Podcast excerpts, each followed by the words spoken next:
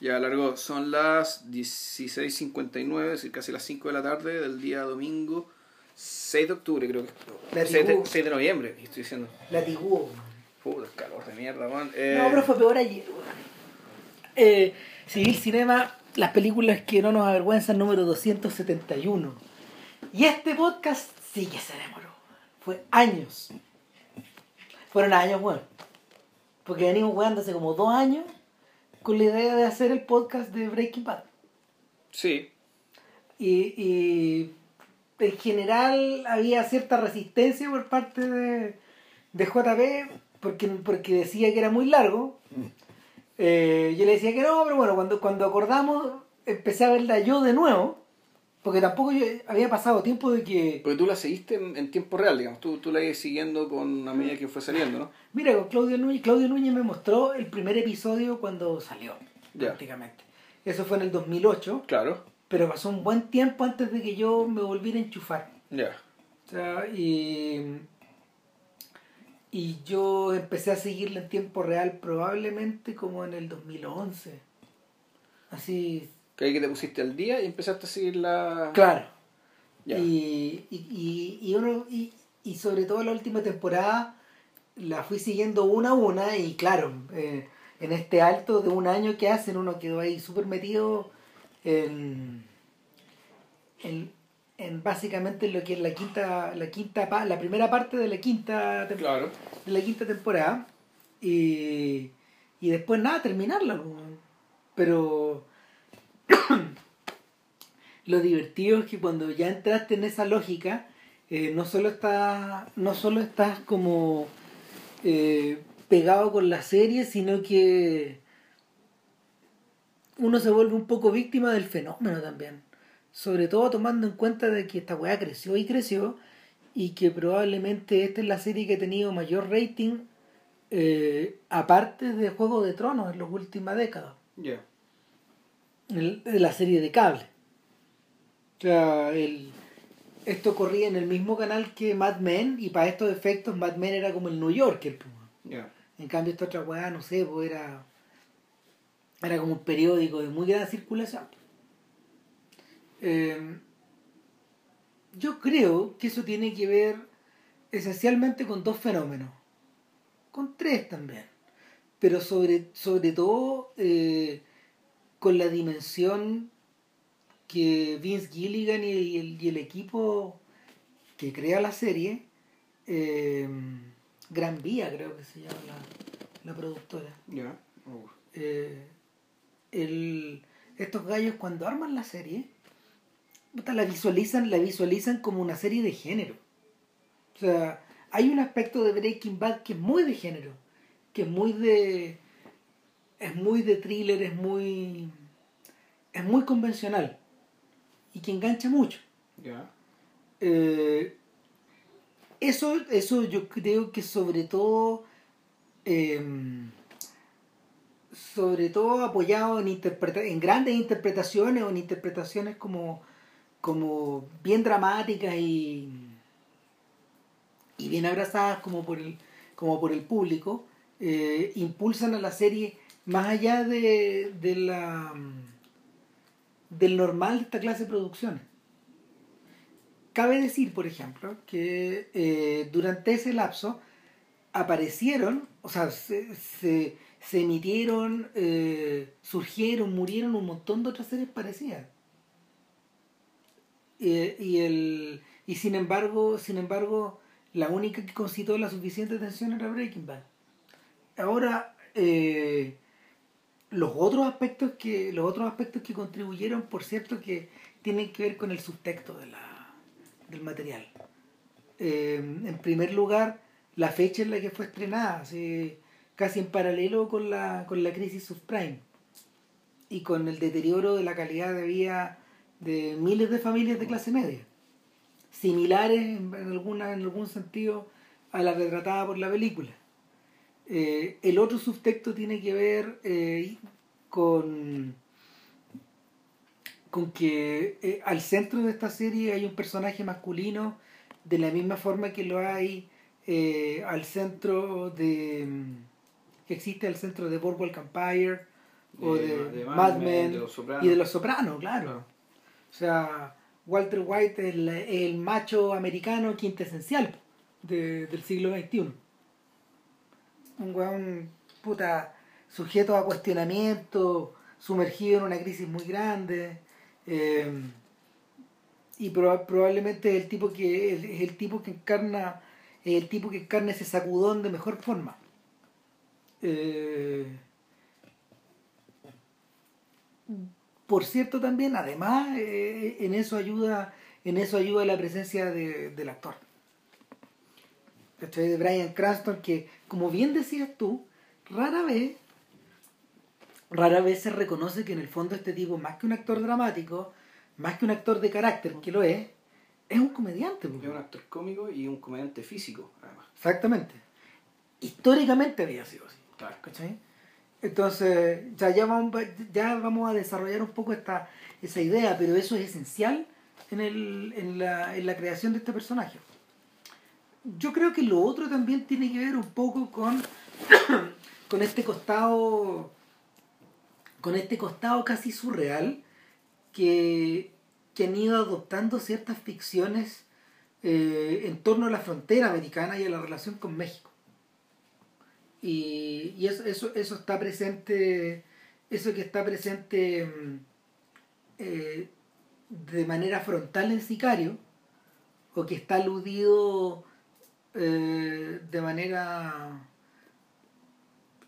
de, manera de manera tanto impresionista como expresionista en The Counselor aquí también aquí también jugó un papel. Eh, sí, yo creo que aquí hay un...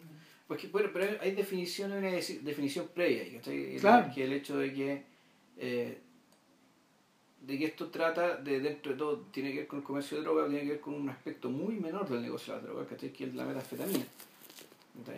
Eh, y, y, por esa razón eh, pasa en que los verdaderos antagonistas de este asunto no, no, no, no es el cartel mexicano, no.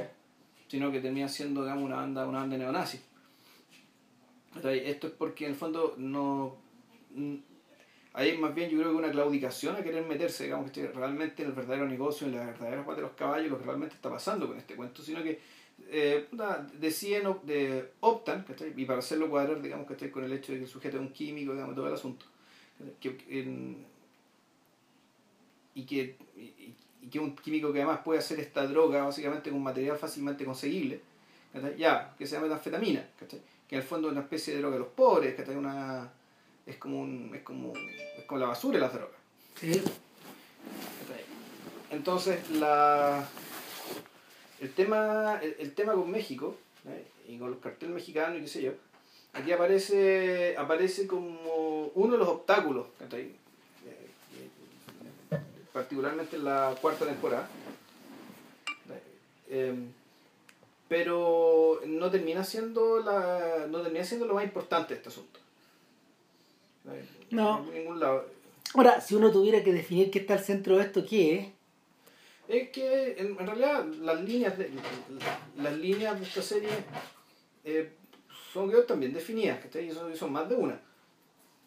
En, en primer lugar eh, está bien, estamos hablando de la historia de un macho americano, de Pedro Vicapera, Homero Simpson, que está ahí, Walter White, eh, el, básicamente esta figura de autoridad, de esta figura que como actor económico, como autoridad familiar,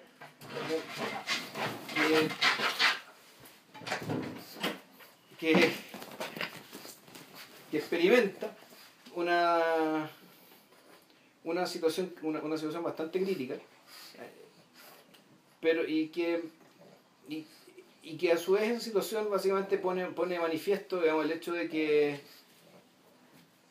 él, él, él, no llega a la vida que quería estar llevando. Entonces, de partida, el, esta, esta serie, antes que nada, es la historia de una rebelión. La rebelión de un hombre contra, contra su propia vida. Ahora, esa rebelión la, la desencadena a través de una actividad ilícita, lo que implica que esto se convierte en un thriller, es una, una serie policial. Pero, para colmo, resulta que el, uno, uno de los policías más secos digamos, de la DEA, de allá de, de, la ciudad donde vive, que esto es Albuquerque, Nuevo México, es su concuñado. Por lo tanto, esto es, es una rebelión, es un thriller, eh, un thriller de género, digamos, eh, policial, ladrones, ladrón y policía, pero es también un drama familiar, por cuanto la, lo que haga o deje de hacer eh, este sujeto, este sujeto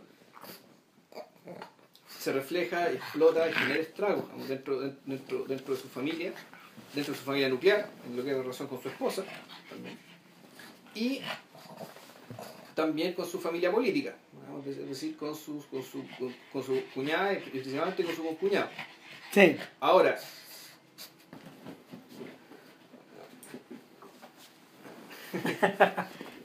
el pequeño retoño Benito. No. Ahí tú dije, bueno, quédese tranquilo.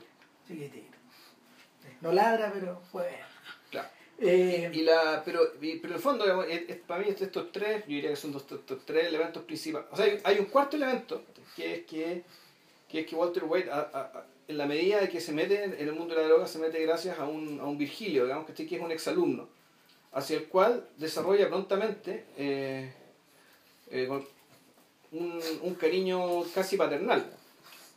Es decir, pensando en que su hijo, su hijo biológico, digamos, el hijo que tiene con su esposa, es un cabro que no es estúpido, tiene parálisis cerebral, entonces anda con muletas, habla raro. En cambio, este otro cabro, que, que, que, era una especie de aficionado a hacer metanfetamina, un, tipo un tipo que nadie se lo quisiera tener de hijo. No, un sujeto rechazado por su familia.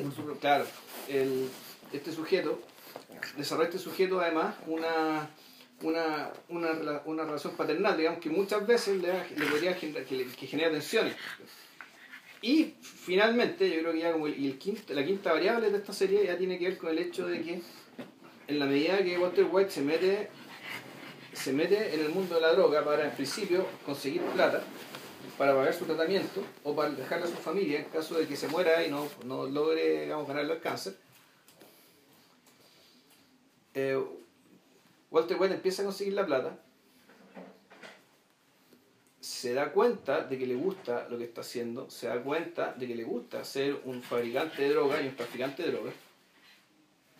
Él, él entiende que esta nueva afición implica un cambio de vida y sin embargo él no es capaz de entender o de asumir que esta nueva a esta nueva, por decirlo, afición o esta nueva persona que se está creando, no puede, no puede aspirar legítimamente a, a ser el hombre que, antes, que antes era y a tener la familia que antes era, y a ser el hombre familia que antes era, y a la vez ser el narcotraficante que, que es.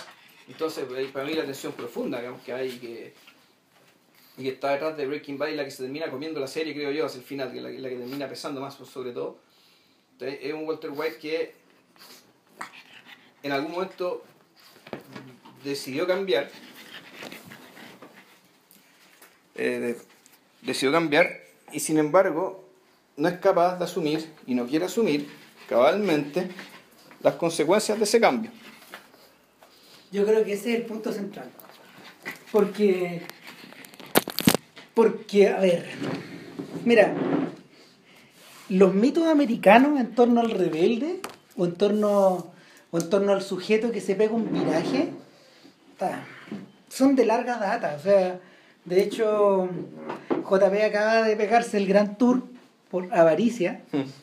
por preparar, porque estamos preparando más adelante el, podcast, de, el podcast de Grid de, de Eric von Stroheim que también tiene que ver con una, con una vuelta chaqueta. Y lo que, lo que ocurre ahí es que McTeague que es un, que es un dentista que no tiene título y que, y que ejerce en un barrio comercial muy concurrido de San Francisco, este gallo, bueno, se engancha con la, con la prima de su mejor amigo, eh, que, que, en el fondo es una suerte de busca vida, y, y al engancharse con esta señora, eh, desarrolla una suerte de relación, pero lo que pasa es que ella se gana la lotería.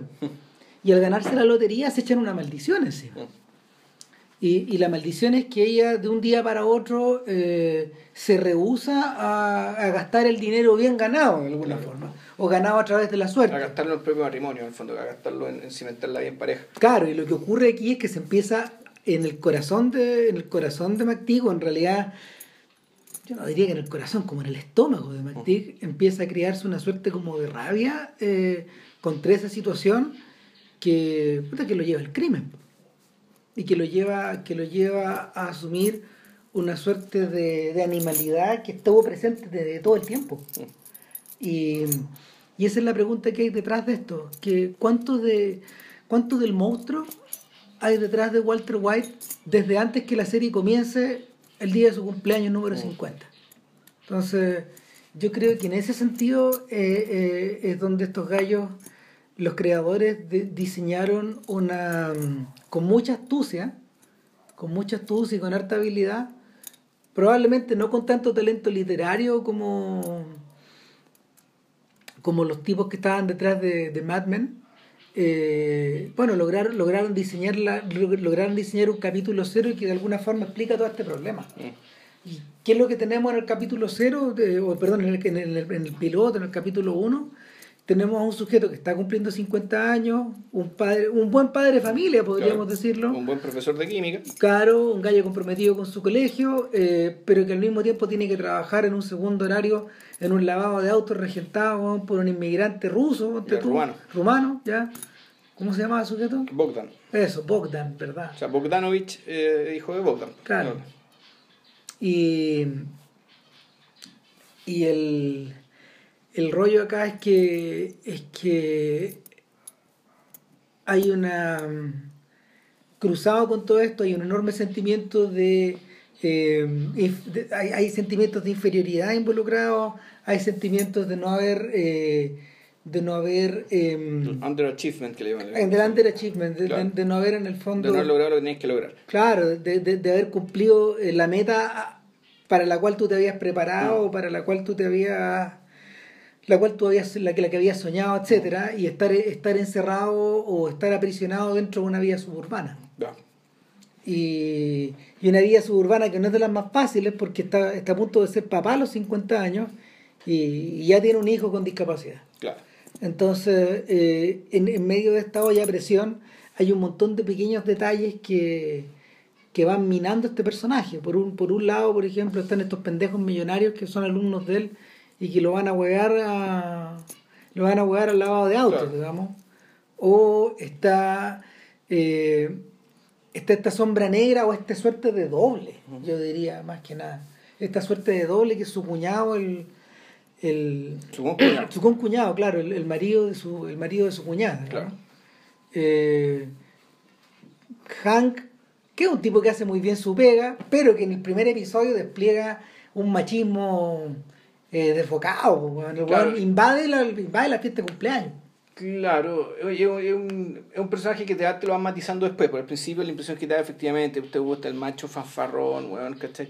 Exitista, con la sonrisa permanente, ¿cachai? Que sí, aparte el personaje es así, pero claro, eso con, con el tiempo se matiza, ¿cachai?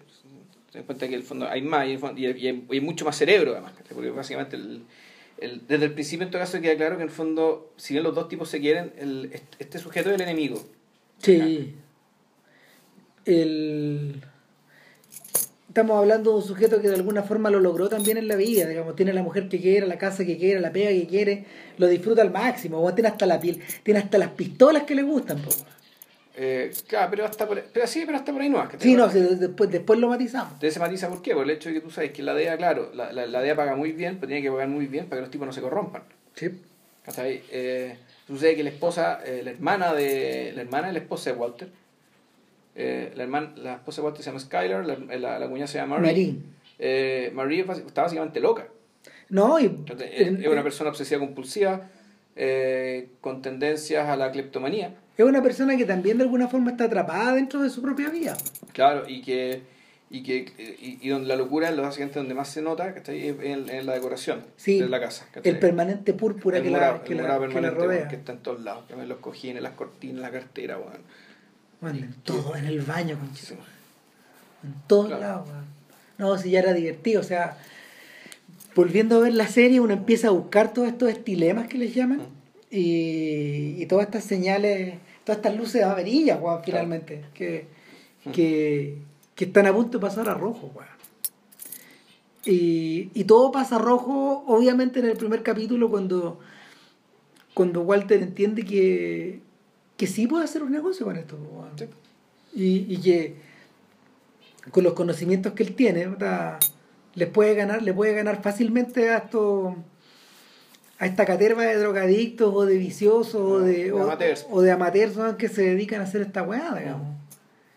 Eh, es un comentario bien cruel en torno en torno al, al entrepreneurship, en torno a lo en torno a la, a la idea muy americana, muy estadounidense de de crear tu propio negocio. De crear tu propio negocio, claro. Sí, por, por, eso, por eso, en el fondo, la analogía con, con la crisis subprime es, bien, es tan perversa. Porque, porque en la medida de que este weón crea su negocio, que crea su... Básicamente lo que está haciendo, weón, es casi, weón, es casi como... Eh, no, es casualidad que ocupen una motorhome para hacer esta weá. Es como si estuviera haciendo una empresa de hacer sándwiches, ¿Cachai? Un, un carrito. Es como si tuviera un carrito en la calle, pero en vez de vender completos, vende anfetamina. Vende anfetamina, exacto. Vende, vende una. Resulta que, claro, la premisa es que este, este tipo tiene que ser muy bueno y que su anfetamina es básicamente una. que logra el milagro. Es decir, es como que. En términos de comida es como que él hiciera completo, ¿cachai? Pero en vez de hacer completos del doggy, ¿cachai? Haga completos del Hawks, en un carrito del Hawks, ¿cachai? Con un carrito, igual que el Hawks tiene. Pero con los precios del doggy pero con precios del doque no, igual, igual cobra más caro. Si lo que hay es que la. Genera una fidelización total de marca. Claro, pese a que, y eso es lo increíble, ¿cachai? Eh, él fabrica un producto para la gente más enajenada, más dañada cerebral y físicamente del mundo, que son los consumidores de esta metanfetamina, que son personas, son espectros, digamos, que y la, y la serie se da el tiempo de mostrarte qué tipo de gente consume esta cuestión regularmente. Y sin embargo, pese a todo, pese al embrutecimiento, digamos, a, tener las neuronas freídas y qué sé yo. Igual los tipos se dan cuenta, valoran y aprecian esta cuestión azul, ¿cachai? porque esta anfetamina tiene un color azul que es como el sello del blueprint, ¿cachai? Eh, o mejor dicho, perdón, el blue chip. Esto que dice, el blue chip, claro, ya, esto es blue también. Eh, que es claro, esta cuestión es un, es un delicatessen, es un manjar, ¿cachai? Dentro, no, esto es como comerse un angus, es como comerse un bistec grandote, weón, perfecto, weón. Claro, entonces este, este weón pasó a convertirse en un artista y, él, y él así se ve a sí mismo. En parte eh, también por su propia imaginación, digamos que por su propio sentimiento de underachievement. achievement Lo primero que se completa es eso, en el fondo, porque esto hay que imaginarlo como una suerte de, de, de botella que se va llenando eh, o de, de ego que en principio da la sensación que es un ego que se va curando. O, acuérdense del final del primer capítulo donde en el fondo este tipo que había, que había empezado que había empezado la serie con una impotencia sexual galopante. Finalmente van, termina ahí poniéndoselo a la señora de una forma salvaje no, claro, sorpresiva energética etcétera. Lo primero que se empieza a completar de este ego malherido es eso o sea y, ahí y efectivamente la la serie te empieza a indicar que el, el, el, hecho de ser capaz de hacer esto no solamente le resuelve ese problema, sino también, por una parte, al principio hubo un capítulo que se llama 733 puntos. Mm. Era básicamente sacar la cuenta, necesitaba 733 mil dólares para dejarle a su familia en caso de que él se muriera de cáncer. Tenemos que la familia quedara tranquila, el cabro chico pudiera ir a la universidad, hagamos toda la vaina. Y, y efectivamente, eh, esa era su meta. Puta, y al final de la serie, bueno, tenía juntado 80 millones de dólares en ah. billetes. En un, es una escena que ya, claro, ese, ese un expresionismo. Era, yo cuando dije, no, esta weá no, esta weá es el cerro de plata de Batman. Sí, eh, no, el, cerro de plata que quemó el guasón. Eh, o sea, de hecho, no, pero acuérdate que hay una referencia a, a, al tío rico que se pone a nadar en, su, en sus billetes. Claro, estos buenos se acuestan en los billetes. A ver, espérate, déjame acostarme un poquito, a ver, a ver qué se siente. antes, antes, de ya antes de llevarnos esta weá, pues claro. Claro, ¿cómo es la weá? Digamos? Entonces eh, no, hay, otros detalles. finalmente, finalmente, la cantidad de billetes que junta, puta, prácticamente es como, es como una instalación, Si posee ese nivel como de abstracto, de, arte, el arte abstracto, O sea, de arte abstracto con, cuya gracia está en que efectivamente la materia prima tiene, tiene demasiada carga. Que tiene carga en todos los sentidos posibles. Que simbólica y material. Claro, acuérdense, acuérdense que este tipo lava los billetes por seis sangre. Mm se caca, se, lo que haya, todo, todo, todo lavado. Entonces, el, y, y, la otra cosa que tú des cuenta que la, ya llega un momento en que el, este resuelve su problema sexual, resuelve el problema de la plata, pero lo que termina resolviendo, y lo más heavy, ¿cachai? Y llega el momento en que cuando este buen está traficando, se le para el cáncer. Y cuando el buen deja de traficar, vuelve, vuelve el cáncer. En el fondo, el, eh, eh, esto que encontró es más que un oficio, es más que ganar plata. En el fondo, él, él se encontró, encontró su verdadero ser. Y eso lo comentamos el otro día con el Miguel, con el, este, el amigo de este podcast con que hemos grabado, el, Miguel, Miguel Reyes que el, caso de el, caso de este sujeto es comparable digamos, al Peter Lorre del, del vampiro de Dusseldorf esta persona que eh, hace las cosas más atroces y más terribles y él sabe que esas cosas que hace son atroces y son terribles pero no puede dejar de hacerlas no está en su naturaleza exactamente simple no puede dejar de hacerlas cuando, cuando, el buen trata de explicarle a este jurado el jurado de, bandidos ladrones que va a terminar ejecutando eh, él dice la verdad y, y, probablemente los tipos que lo están escuchando le creen y saben que es verdad. Y por eso mismo lo tienes que matar. Sí. es como es la expansión, la versión expandida del cuento de la rana y el escorpión. Mm. Que, que, narra que narra Orson Welles en Mr. Arcady, finalmente, cuando, cuando el escorpión no puede renunciar a picar a la rana en la, en la mitad de la travesía por el río. Y se hunden los dos. Y yo creo que ahí es donde finalmente descansa eh, lo canónico de Walter White. ¿Por qué? Porque, mira, en la medida de que uno, en la medida de que uno se va familiarizando con, con Tony Soprano, el gran problema de Tony Soprano esencialmente era eh, tener que ser un mafioso en la era post-Gotti. O en la era post-Buenos Muchachos, post-Goodfellas, es decir, en un mundo donde ya nada vale, nada vale lo que era. Donde, donde el soldado más humilde te puede vender por tres pesos. Hay circunstancias que ese soldado que, le, que le debía todo a Vito Corleone en, en, en, los 40 hubiera sido capaz de traicionar a su propia madre por, el, por el gran capo. Entonces, eh, en esas circunstancias, ¿de qué sirve ser eh, el gran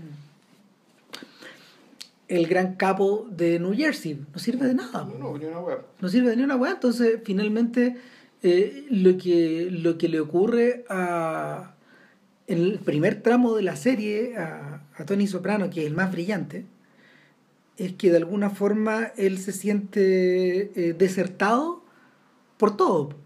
Se siente desertado por su familia en la mafia, se siente desertado por su familia real eh, se siente traicionado por su madre y, y al corazón de este, en, en el corazón de, esta, de este núcleo de poder eh, comienza a experimentar una fragilidad que tiene ribetes ridículos. Y al ridiculizarse, bueno, se anula. Y ahí empieza ahí empiezan sus ataques de pánico y, tiene, y termina en el sillón, en, en el sofá de la de la, de la psicóloga, claro, de la psiquiatra, porque este weón está recibiendo medicaciones fuertes, y le, le recetan Prozac. Este y si esta gente supiera que estoy tomando Prozac, me liquidan con un balazo detrás de la oreja.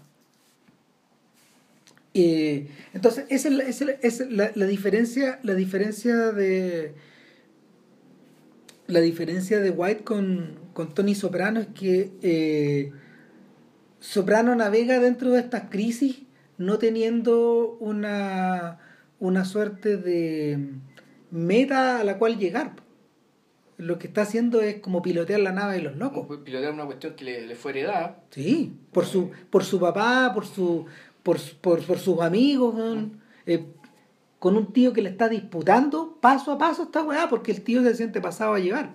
Finalmente, entonces lo que, él, lo, lo, que a él le ocurre eh, como buen, como buen, eh, como buen boomer, del, un boomer relativamente joven, es de los últimos, es un tipo de finales del, es un tipo de, claro, nacido eh, a principios de los 60 en el fondo, es de los últimos tipos de la generación boomer. claro, es un gallo que viene, que viene, que viene heredando una institución en crisis y que, y que va a continuar de esa forma.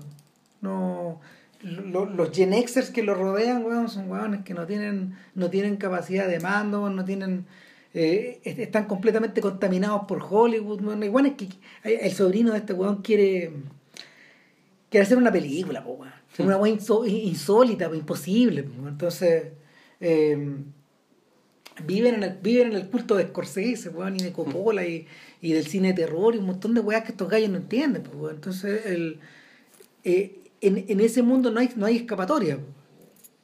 En el caso de, en el caso de, de Don Draper, eh, el conflicto con su el conflicto con su pasado y con su personalidad y con último término con su masculinidad es una weá que tiene que resolver en un largo viaje hacia sí mismo hacia el encontrarse consigo mismo digamos es una eh, claro, y, lo, y, lo, y si recuerdo lo que conversamos en la serie es que él nunca lo resuelve. No, o sea, de hecho. todo lo termina convirtiendo en mercancía, digamos, recursos de venta de mercancía. Claro, eso, eso, es parte como eso es parte como del final cruel de esta historia, porque. También es parte de su naturaleza. Sí, esa, es la cuestión, digamos, que en realidad eh, te, da la impresión de que todo lo que haga, todo, eh, todo lo que haga termina siendo convertido en.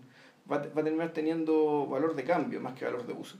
¿Qué es lo que cambia de alguna forma? Es que, es que en, esta pasada el sujeto sí termina aceptando una parte, sí termina aceptando, perdón, esta parte que estaba oculta ante todo, Dick.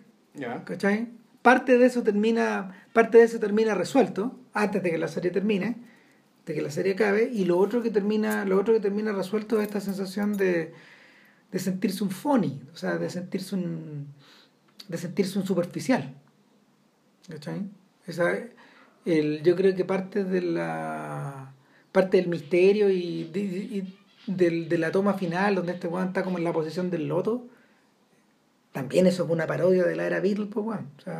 claro, es una parodia de la era del yo, weón, del viaje al, del viaje al autoconocimiento, weón, que termina en, la en la decade como le llaman los gringos al año, a los años 70, la década de, la década de mía, pues, la década del mí. No, no la década del tú ni de los otros. Eh, simplemente, simplemente es algo que queda fuera del, terreno ya de la ficción, digamos, pero, pero el, esta parodia del encontrarse a sí mismo eh, en algo como en algo como en, Breaking Bad eh, yo creo que se resuelve es, es, casi una catarsis lo que le pasa a este weón ¿cachai? La serie no se, la serie ya, ya no, se, no, no, se, no se limita a formular este problema como ocurre en las otras dos. Este problema y crear una parodia de la solución. No, no, aquí, aquí, lo que pasa es que efectivamente hay un, hay un hallazgo accidental de, y, siempre a partir de la desesperación y a partir del acorralamiento. Es decir, aquí no hay decisiones tomadas en circunstancias de voy a reflexionar tranquilamente a pensar qué es lo que soy, qué es lo que quiero, digamos, que está sino aquí simplemente un sujeto arrinconado. Sí, como encuentra, un ratón. Eh, encuentra una forma de escapar y al escapar vuelve a arrinconarse nuevamente por otra situación y esa otra situación lo pone a prueba de otra manera en la que vuelve a quedar arrinconado. Por lo, que, por lo tanto, o sea, en fondo esto es una fuga perpetua. Mm. Cuando hay que entender esta serie en rigor como una fuga perpetua, eh, una, una fuga que tiene que ver básicamente con distintos factores. Uno tiene que ver con el azar, con la mala suerte y otro con el hecho de que está en Estados Unidos, es decir, que es un país donde igual las instituciones importan, donde la vida humana importa, donde no es, no es gratis llegar y que muera alguien, ponte tú, donde si alguien muere va a ser investigado, por lo tanto, y esa investigación va a llegar a alguna parte. Si, si Walter White hubiera vivido digamos, en algún otro país que no voy a nombrar para no ofender a nadie, digamos, que, esté escuchando. Puta, puede que hubiera zafado, pues. Te habría dado todo lo mismo, ahí Ah, sí, ahí apareció un buen muerto en un basural. Ah, ok, ya, otro hueón más. Ah, parece que era narco. Ok. No, pero bueno, ah, ya, bueno ahí como básicamente está la DEA y está su concuñado. No, y no es cualquier lugar, pues. Sí, ese es el otro tema. Claro, pero además el, hecho de esto, el, el, tema de la... ¿Qué es lo que hace que esta serie eh, tenga... tiene otra beta que, que la hizo exitosa?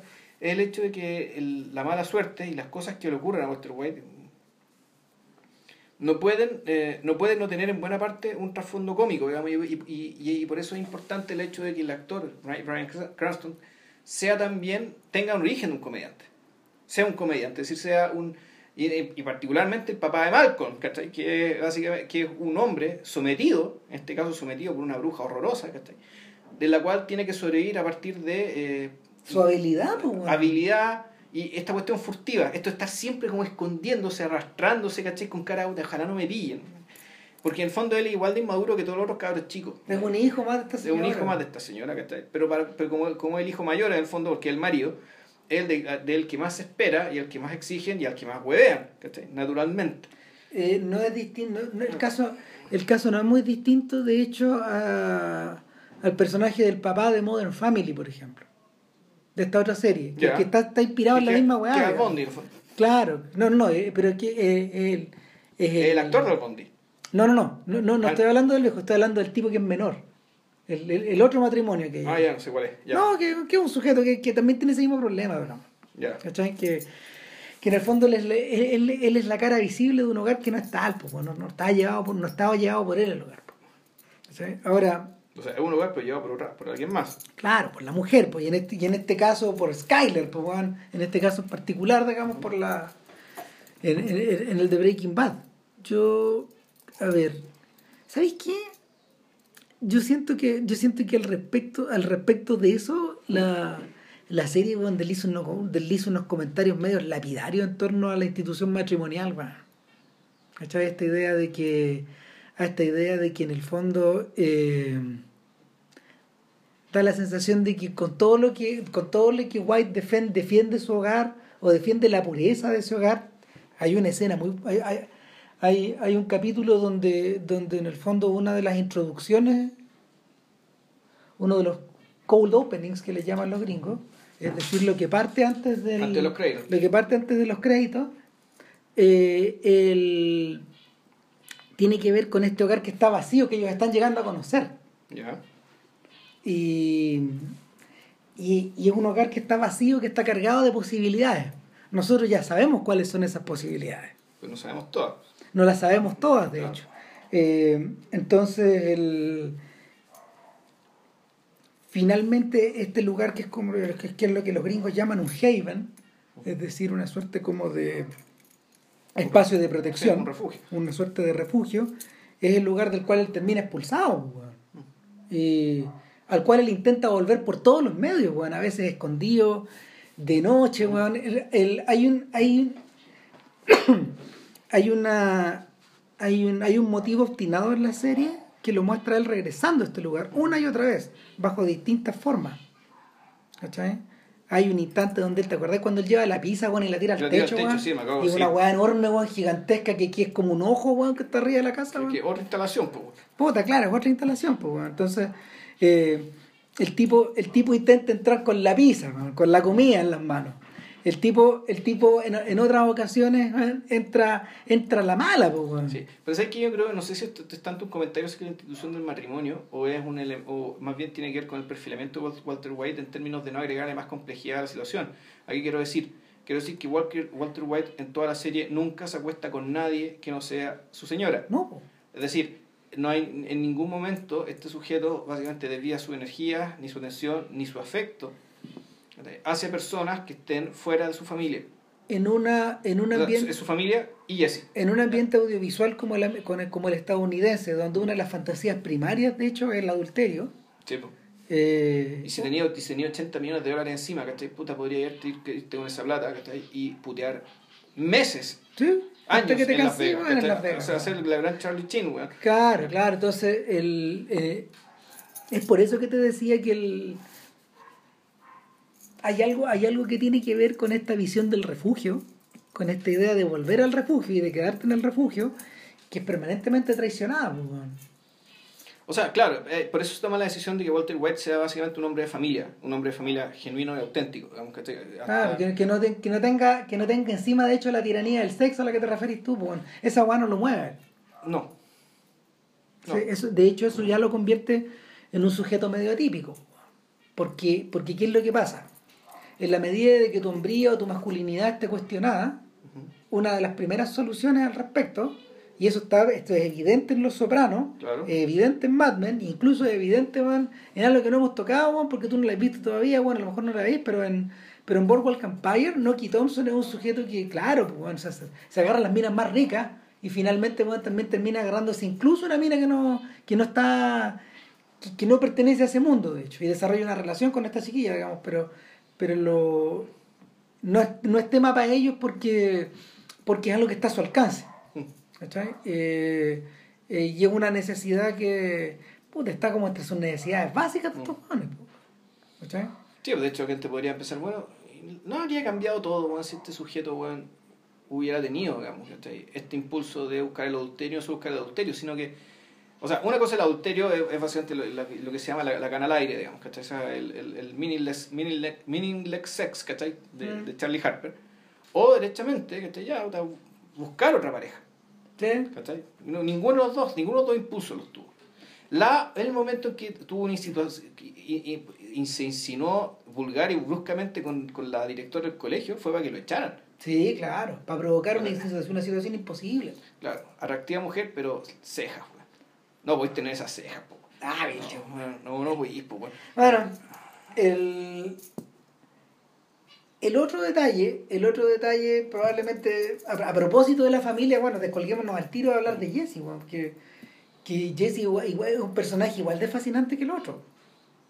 Eh, probablemente es, casi un, es un coprotagonista que está un poco más abajo digamos en términos de importancia o sea de hecho de hecho hay toda una broma cuando, cuando tú los ves vestidos de, ese traje, de ese traje de amarillo en el fondo que es su traje del superhéroe ¿sí? eso es al punto que las figuritas de acción de hecho eh, ¿qué figuritas de acción? ¿te sí, claro que se hicieron pues, pero, pero figuras de acción como para adultos, en el fondo, como pequeñas estatuillas. O sea, souvenir, digamos. Claro, pero, pero, pero en, en, en, en, ese orden de cosas, estos sujetos están vestidos de amarillo, como un traje superhéroe. Y claro, está este comentario sardónico de que es Batman y que es Robin, pues, Obvio que sí, pues, No hueven, si, si es Batman y Robin, pues, Incluso está esta diferencia de tamaño. Porque él es más, el, el padre, weón, es harto más alto que el hijo, pues, ¿Cachai? Si se, se ve, se ve más se ve más grandote, pues, y, y el, a eso ayuda que Aaron Paul sea un actor que tenga cara como de, de, de, de, de jovencito, de, de, niño chico. El, por un lado está esta idea de que, de que es una suerte de, hijo postizo, de hijo putativo del sujeto. el hijo quería tener. Claro. Siendo que quiere a lo otro, digamos, y se siente responsable y todo, pero básicamente... Va más, allá del, va más allá del deber del amigo o del colega a la hora de salvar a este pendejo. Mm, sí, claro. Y a su socio. Es que además, claro, hay un momento en que. Eh, y aquí hay, hay, hay, y aquí hay otra, otra variable que me acabo de acordar cuando una de las pocas veces que Walter White dice la verdad. Porque Walter White, como está vive acorralado, siempre dice una siempre, siempre dice está mintiendo y tiene, y tiene, que básicamente desarrollar mentiras y se empiezan a, a, a, montar una mentira sobre otra, digamos, y, y, se da cuenta que él tiene que estar conviviendo con distintas capas de la mentira. O sea, tiene que mentirle en ciertas cosas a su esposa y tiene que mentirle en más cosas a, las otras, a las otras personas que conoce. No en vano, este mismo actor, Brian Cranston, lo contrataron para una película sobre un agente infiltrado digamos, en, la, en las drogas. Si mal no recuerdo. Es un contador, es un contador que, que lo meten, eh, o sea, que, que, por su por su capacidad pa, por su capacidad técnica en el fondo el FBI lo mete a, a la, al cartel de Escobar. Claro. Es un caso real. Claro, un caso real donde él decía básicamente que el tema, este, el, concepto de las capas de mentira.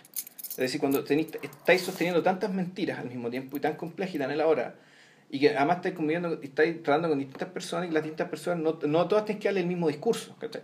Porque son distintas capas que tienes que ir mostrando. Entonces, en, en esta serie... Está gerenciando la mentira, güey. Sí, pues. Claro, y hay un momento en que al final lo tienen recontra cachado, ¿cachai? Pero ya la cuestión es que es, es físicamente es, es imposible mentir tanto. O sea, la, mentira, en algún momento vaya a generar, van a generar algún descuido. De hecho, el gran desastre de esta serie se genera por un descuido. Sí, finalmente. Y por un descuido que en realidad y, es un descuido que es muy obvio.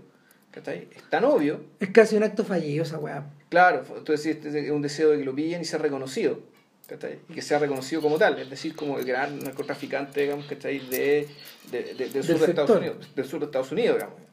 Sí, eh, en, el, en el caso, a ver, en el caso con Jesse, yo diría que lo que tiene al frente probablemente es curioso, no es una versión joven del mismo. No, no, no. Que, que, que, ojo, que en muchas ocasiones eso es lo que mueve a algunos sujetos a identificarse con gente menor. No, no, en el caso de este, el Jesse es un fracaso de él.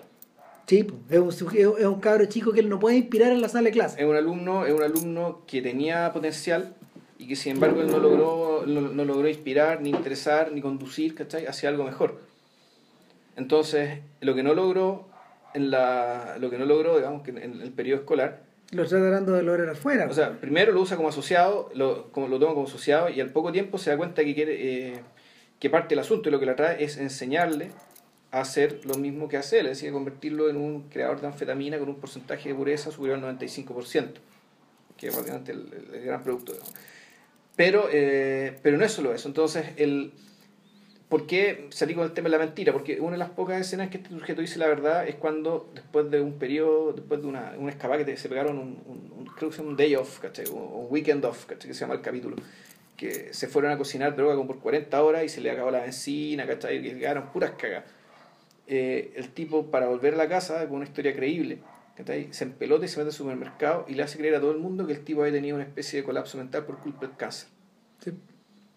Entonces, eh, ya está ahí, se, se, queda claro que no fue el cáncer y que, o sea, que tuvo, tuvo, ese colapso, pero ya el cáncer no está mal, entonces, ya, pero no puede salir mientras haya permiso a un psicólogo. Entonces le llaman un psicólogo. Y Walter White, para que, para que, para que no lo hueven más, dice una mentira, pero basada en la verdad. Entonces él dice, no, en realidad yo me fui de la casa básicamente y fingí todo esto porque estoy superado por, la realidad, por mi realidad familiar, todo esto es mentira. Pero la realidad familiar que él describe es verdad. Igual es la verdad? Tengo un hijo con parálisis cerebral, tengo eh, soy, un, soy, un, soy un químico hipercualificado para el trabajo que realizo, ¿cachai? En una educación pública que se cae a pedazos, ¿cachai? Con una esposa que no entiende lo que hago, que ta, ta, ta, el fondo, y, y ahí cuenta que básicamente la vida familiar que trata de sostener ¿vale? es profundamente insatisfactoria. Entonces el, el tipo lo que está haciendo, todo lo está haciendo por sentido del deber. En cambio, o sea, principio, principio del placer, principio de realidad, esto es principio de realidad. Cuando se encuentra con el, con el tema de la droga, eso es lo que realmente genera para él es placer. Aunque eso él no lo reconoce, él, él no lo reconoce abiertamente en, en, en, pantalla, sino muy hasta el final. No, solo al final. Solo al final. Eh, porque una de las mentiras que, él se dice a sí mismo, que es otra capa, la más importante de todas las mentiras, es que lo hacía todo esto por la familia. Una y otra vez está repetido eso. O sea, esta idea de que eh, yo quiero dejarlos asegurados, quiero completar esta cifra. Eh, es como en el fondo está la Teletón también, porque claro. te, fijan una cifra, pero año a año, pero en el, pero, pero en el fondo tú sabes que siempre la máquina come más. Claro, y que, y, y, y que hay otra conversación con Jesse cuando dice, pero, pero, tú, tú, quieres vender droga y ganar dinero, yo quiero hacer un imperio. Claro. Y Jesse le pregunta, Empire Business. dice, pero qué, qué honor y qué gloria poder tener un imperio de, tráfico de metanfetamina. Le pregunta a Jesse. En un mundo donde hasta en la ficción Michael Corleone está tratando de escaparse. Pues, quiere convertirse en legal. De esa realidad. Quiere claro. volverse legal, exacto. Yo creo que. Yo creo que el. A ver. Hay un punto, hay un punto de la serie, hay un punto de la serie donde finalmente esta, esta tensión que, que se desarrolla como de padre hijo, de maestro discípulo, finalmente debería terminar enfrentándolo. Los enfrenta en cierta medida, pero lo extraño que ocurre es que no lo... No sino, hasta, no sino hasta muy al final no se, la traición no se produce. Y no se, nunca se produce de un modo total. Eh, lo que le pasa es que el, sentimiento que está ahí es que el, lo que pasa es que Walter White en ese sentido es, es, es bien ambivalente porque por una parte eh, protege a este discípulo como si fuera su hijo, arriesga su pellejo por, por, este, por este nuevo hijo, pero al mismo tiempo también lo utiliza, también lo engaña, también lo manipula. Lo obliga a hacer cosas asquerosas, como, y matar a Yale. Y, no solo eso, sino que además le... ¿Cómo se llama esto? Lo, lo manipula de una manera tal, le hace creer que las cosas son de otra manera para que él actúe. Porque tú cuando le envenenas a los cabros chicos, le hace creer que gocen envenenan a los cabros chicos. Para básicamente eliminar a cosas. En el fondo, el, el, el, tema de, el tema de la traición y el, quiebre final de la relación entre los dos tiene que ver en realidad con que el Jesse en algún momento se da cuenta de que por mucho que este tipo lo quisiera como un hijo y que lo protege, y él, y él, y él no se da cuenta de eso, que él le dice eso realmente el policía, Hank, cuando le cuenta toda la historia. Hank el que, que se da cuenta, ¿cachai? Bueno, este weón te quiere, este weón te protege, este weón arriesgó el pellejo, arriesgó el negocio con tal de salvarte, ¿cachai? Pero al mismo tiempo, es un, son estos afectos que en el fondo no toman en serio. ¿cachai? O que no te tratan como un igual. ¿Por qué? Porque ahora algo lo manipula, lo da vuelta, en el fondo lo utiliza como un recurso también. Entonces, la, une las capas, o, con, con Jesse, las capas de la mentira, digamos, cobran otro cariz también acá. Sí, ¿sabes? yo tengo la sensación de que lo que se produce aquí, mira la comparación que voy a hacer, eh, es medio parecido a lo que ocurre después del quiebre de las bandas de rock. ¿Ya? ¿Cachai? estas relaciones ambivalentes como entre los Lennon y los McCartney o, los Simon y los Garfunkel, que están unidos por la espalda de alguna forma, uno completa al otro, pero en la medida que se en la medida que estos sujetos se separan, la cantidad de mierda que sale a flote después en medio de la relación, yo no estoy hablando de lo que sacan los biógrafos al aire, que es otra weá, digamos, pero la cantidad de, sentimientos encontrados, de, de, mm, de weas que se callan, de, de, cosas que no se denuncian, eh, finalmente lo termina ahogando y emponzoñando todo. Al punto, al punto de que eh, eh, algunas recriminaciones son, o algunos, algunas revelaciones son pasionales, pues, cuando finalmente el weón en la hora, en la hora final, cuando, cuando con, con Hank y con Gomi muerto en el suelo, este va y le dice en la oreja, eh, yo estaba presente en la, en la habitación cuando, cuando, esta mina cuando tu novia se ahogó en su vómito. Esa es como la confesión final. Claro. Ahora, eh, ahora, lo triste y lo hipócrita de esto es que este lo dice como, como con maldad, pero al mismo tiempo, él lo hizo, él la dejó morir. Para salvarlo. Para salvarlo. Pues sabía que con ella hacían al carajo. Sí, claro. Todo. Sí, al carajo. Se al carajo. Sí, él, él, ella y, el propio Walter también. Claro. Ahora, la, ahora, si uno piensa, cada una de las temporadas termina con un crimen mayor. Eso es verdad. ¿Cachai? O sea, tú, la primera temporada termina con la presencia de un crimen, ¿cachai? Que para ellos es, quedan en shock, que es cuando matan a. Cuando el, pelotudo de Tuco Salamanca mata a uno, mata a uno de sus de su guardaespaldas, ¿cachai? Por puro capricho. en, el, en, en el deshuesadero de auto. Después este sujeto deja morir a la tipa sí. en su propio vómito. En la tercera, induce, obliga y convence a, a Jesse para que vaya a matar a, a Gail. En el cuarto, puta, se pitea a Gas Frings. Sí, pues, o sea, y lo que comete. Lo, lo, lo, que, lo que comete ahí, de hecho, es un acto terrorista, finalmente. Prácticamente, sí. Es una suerte de una explosión en un hogar de ancianos, pues bueno, güey. Sí, pero, pero yo, yo, sé, yo no, yo no creo que eso sea terrorismo. No, sí, pero, pero, como que se confunde con un acto ligado con la seguridad. Puede, claro, puede ser leído un acto terrorista, pero claramente una, una vendetta, una vendetta privada, digamos, que está ahí dentro, que tuvo, que tenía que hacer y no podía, no podía hacer en otro lado. ¿Cachai? Ah, porque le ponéis terrorismo a cualquier weá que está puta. bueno, bueno, y, eh. y ah, bueno, y en la y en la quinta temporada, ¿qué es lo que pasa al final? No, en la última temporada, eh, no, pues la masacre, la masacre con la metralleta que se mueve. Pues, ah, no, no, pero yo me, yo me refiero con al... No, pues que no hay quinta temporada. Pues. O sea, que esa... esa no, sí, no hay división. No hay, Porque esa división, ahí lo que divide, lo que divide entre la, lo que divide entre la primera mitad de la temporada y la segunda mitad de la temporada es la revelación, es que Hank se da cuenta. Sí, tienes toda la razón. Yo estaba, no, yo estaba pensando, estaba pensando en la muerte del niño con su bicicleta. Pero eso pasó antes. Sí, eso pasa antes. Pero esa esa es un crimen atroz. Esa, esa va pasante y claro, y, y, no, lo, no lo comete Walter White. Tú estás convencido de que, claro, de que en el fondo el, personaje de Todd, el, el, el, el, neonazi despierto, pero que al mismo tiempo desalmado, pero no sádico, porque es un personaje bien fascinante. Es, el brazo ejecutor de Walter White, es una suerte de extensión de él. Que voluntariamente y casi instintivamente se, se convertiría en una especie de brazo ejecutor de Walter White. Ahora, en realidad, es el brazo ejecutor de de cualquiera que respete. Porque también es ejecutor de su propio tío. Ah, recuerda que a estas alturas, bueno, igual quedan muy pocas figuras de autoridad en la serie, pues, bueno. Prácticamente son Hank y Walter White. Eh, y el tío nazi. Así, bueno, pero, pero como que eso, eh, eso, uno, eso uno se demora un poco en darse cuenta. ¿Cachai?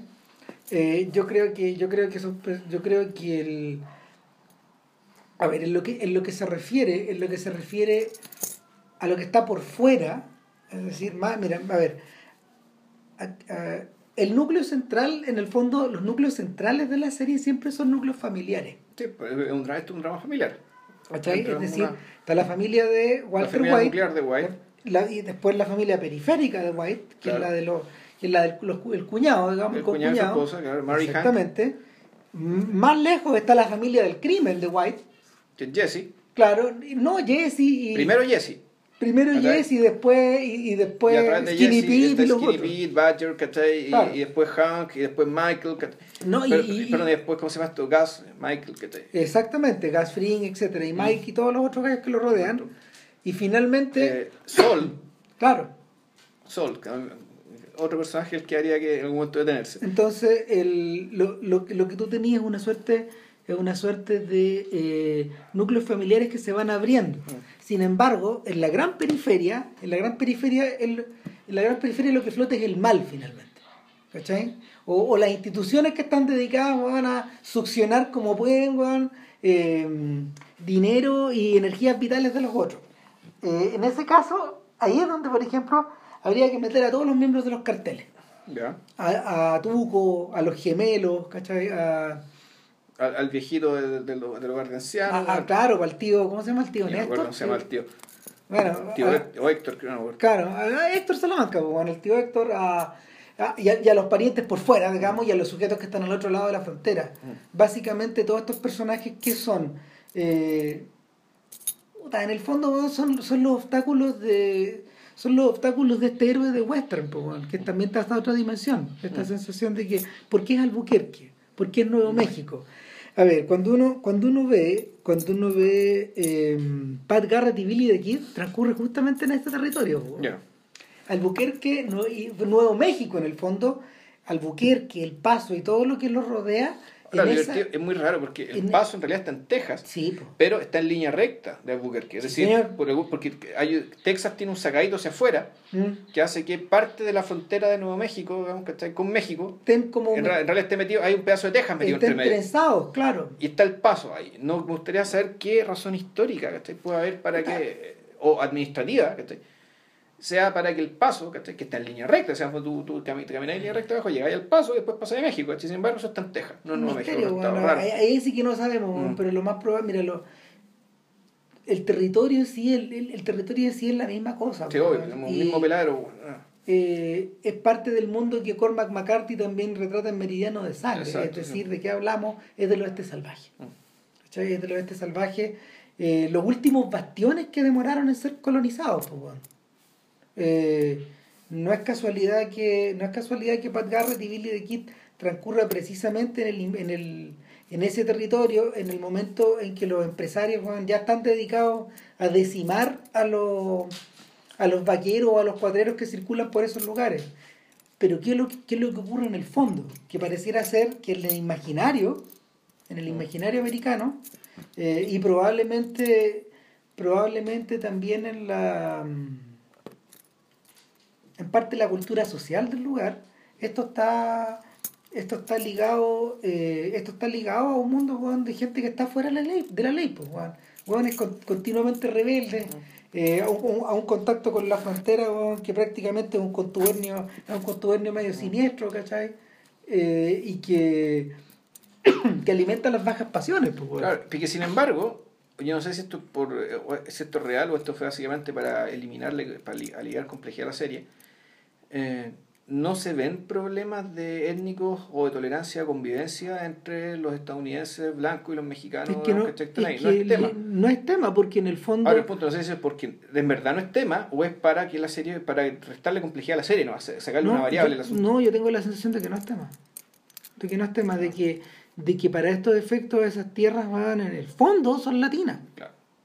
Claro, claro pero al mismo tiempo, no sé, uno viendo películas como Lone Star, ¿cachai? Tú te das cuenta que la cuestión es tema. No, no, es tema a nivel de que, de que haya violencia, de que haya, de que haya disturbios, como los disturbios que hubo contra los negros, digamos, ahí en... Bueno, también hubo disturbios contra los latinos en Los Ángeles, hubo disturbios contra negros en Detroit, ponte tú, en los mm, años 40, sí. ¿cachai? Disturbios horrorosos, pues, bueno, No, y los 60 y los 70 también. Eh, pero aquí eh, de eso no se ve, o no lo hay. Ni siquiera se sugiere como un problema larvado, ¿cachai? Donde realmente los donde los, los latinos, aparte de los problemas que, tienen, que pueden tener por la pobreza, digamos, tengan el problema de ser tratados como gente de segunda por la, por la autoridad, digamos, y por, por sus conciudadanos. No, yo creo que eso, eso pasa por otra razón. Yo creo que pasa porque en el fondo el sistema los tiene de las pelotas a todos. ¿cachai? Y los, los, tiene, los tiene ahorcados de una, los, los tiene ahorcados de una forma en que están todos y todos están igualados en esta moledora de carne. Sí, pero aquí pues sí, pero al mismo tiempo uno podría pensar que, dado que está en un contexto de crisis económica, generalmente las crisis económicas eh, en las crisis económicas afloran, por decir, las energías que la, que la revolución que debió ocurrir no, no, no, no explotaron, y esas energías terminan volcándose al fascismo. ¿Sí? Como pasó en el 29 en Alemania e Italia, y como eh, está pasando ahora. Ahora, eh, sí, pero, pero yo, yo considero que eh, en esta pasada eso lo podéis notar en otras series, en otros lugares, en otras películas, pero acá, acá el, en el fondo, como está centrado en, como está centrado en la familia, no podía entrar no podía entrar en esos niveles de complejidad. No, claro, es que el punto, claro, uno está diciendo que la serie se trata de eso, pero sí a la hora de retratar el entorno donde está pasando esto, ¿cachai? Puta, de hacerlo ver. Ahora, pero insisto, como no lo sabemos, a lo mejor efectivamente lo que nos están mostrando en la serie es más o menos parecido a lo que ocurre en la realidad. Mira, el único, el único sujeto que se aprovecha, weón, de, de, de los handicaps de los, de, los, de los inmigrantes, de los menos favorecidos, es, es Saul Goodman. Sí. Él es el único vampiro que está bebiendo de todo y trata, está tratando de sacar provecho de todos lados. Porque en el caso de Gas Fring, por ejemplo, la elección no tiene que ver con la raza. No. ¿Cachai? Ese chileno afincado en México y luego afincado en, en, Estados Unidos. en Estados Unidos, finalmente lo que él busca son profesionales. Mm. En el mundo, en el mundo de, de Mike Ehrmantraut, el, el brazo de el brazo de Gas es más eh, eh, esa sensación es más depurada todavía. Y él básicamente intensa lealtad. Exacto. y, y cuando tú cuando tú vas viendo la mezcla racial que existe entre la serie, adentro de la serie, está todo más el único el único sujeto que es realmente wasp realmente blanco eh, es el jefe de el jefe de la eh, cómo se llama eh, aparte de Walter sea Walter y, Hank también es wasp sí no pero ni Wasp no, digamos. pero... Shredder. Shredder en realidad, bueno, es que ahí está toda la discusión respecto a los, los inmigrantes alemanes y los descendientes inmigrantes alemanes. ¿Son, wasp o no son wasp? Sí sabemos que los descendientes inmigrantes alemanes son la minoría más exitosa, de, de, inclusión más exitosa en Estados Unidos. Sí. De lejos, ¿cachai? Al punto que ya, ya no, se, no se distinguen, ¿cachai? O sea, de hecho, hasta tuvieron un presidente. Sí. ¿Cuál? Espérate. A ver, ¿cuál es? Eh, ¿Taft? ¿No? Eisenhower. Ah, ¿verdad? Mira, nunca se me había ocurrido. Eisenhower era alemán, pues, bueno. Bueno, Marlon Brando también se dijo alemán. No, sueco, sueco. Es Brandau, es alemán. ¿Brandau? Sí. Ay, yo pensaba que eran suecos, weón. ¿Vivían en un mundo de sueco entonces? Eh, no, yo estaba, yo estaba pensando en el jefe de Skyler. Ese es el único wasp de la serie. No. Sí. Eh, no, porque ese es Teletsky, algo así. Eso, ¿Sí? ¿Teletsky judío? Era Teleki o una cosa así, era un apellido, no, no judío, era checo-polaco, bueno. Había, había con esa sensación, pero bueno, el punto, para no alejarnos del tema, digamos, el punto es que los blancos están medio mezclados con los latinos acá. No hay una gran O sea, claro, aquí, para estos efectos, para la realidad de esta serie, no, no es tema. Sí es claro, ponte tuvo que, ponte tuvo que en la, en, la en la, en la es está como lavadero donde lavaban los manteles, donde está escondido el laboratorio. Ahí está la señora. ahí están las señoras de Honduras, de Salvador. Pero es gente que ni siquiera habla en inglés. Ni siquiera habla en inglés, ¿cachai? Claro. Eh, no, eso ya, eh, ahí están a otro nivel, son los recién llegados. Claro, esos son recién llegados, este, eso está al filo de la rata de, la, de, la rata de personas, ¿cachai? Pero no, ahí no estamos hablando Es otro delito. Este. exacto, o sea, es otro tipo de problema. Claro. Ahora, eh, otro tema a discutir que en realidad, en realidad la serie hay que hablarla así, porque, porque ir contando la serie no tiene ningún sentido. No, no, no, tiene sentido. Eh, otro tema a discutir yo creo que es la, la puesta en escena. Yo te conversé al principio sí, pues, y, de que originalmente la serie era fotografiada por un latino. Ya. Y, y, y, era una fotografía que si bien era, mm, si bien eh, era bastante colorida, bastante funcional, éramos demasiado naturalistas para los propios intereses que los creadores tenían. Mm. Y resulta que en la medida que, en la medida que ellos lo reemplazan por Mike Slovis, que, que es el fotógrafo de la serie, el, fotógrafo de la mayoría de los capítulos de la serie te queda claro que hay una beta hay una beta expresionista y una beta que tiende hacia la abstracción o, o, al, o al mundo o sea, sobre saturación del color de los, brillos de, cómo eh, brillan las cosas cómo brilla el sol a la corrección del color al uso de la solarización a la mm, a esta idea de que en el fondo eh, en este mundo en este mundo donde la metanfetamina es de color azul que no es el color que él tiene que tiene en la realidad eh, todo está virado, todos los colores están torcidos de alguna forma, son expresión, son expresión como de, de sensaciones que van por debajo del undercurrent, lo que no está, lo que no está al aire y que de alguna manera aflora. Eh, eso es más evidente que nunca, por ejemplo, en este capítulo que se llama Fly. ¿Cachai? Que transcurre, es, el, de la mosca. Claro, que transcurre en este lugar cerrado y que termina como que, que, es, prácticamente un, una, una suerte de gran pecera en realidad ese capítulo cumple la función de una pausa. Sí. Es una, es una pausa que además trabaja con el suspenso, un, suspenso donde como son dos tipos encerrados hablando, El, el, suspenso está en que, bueno,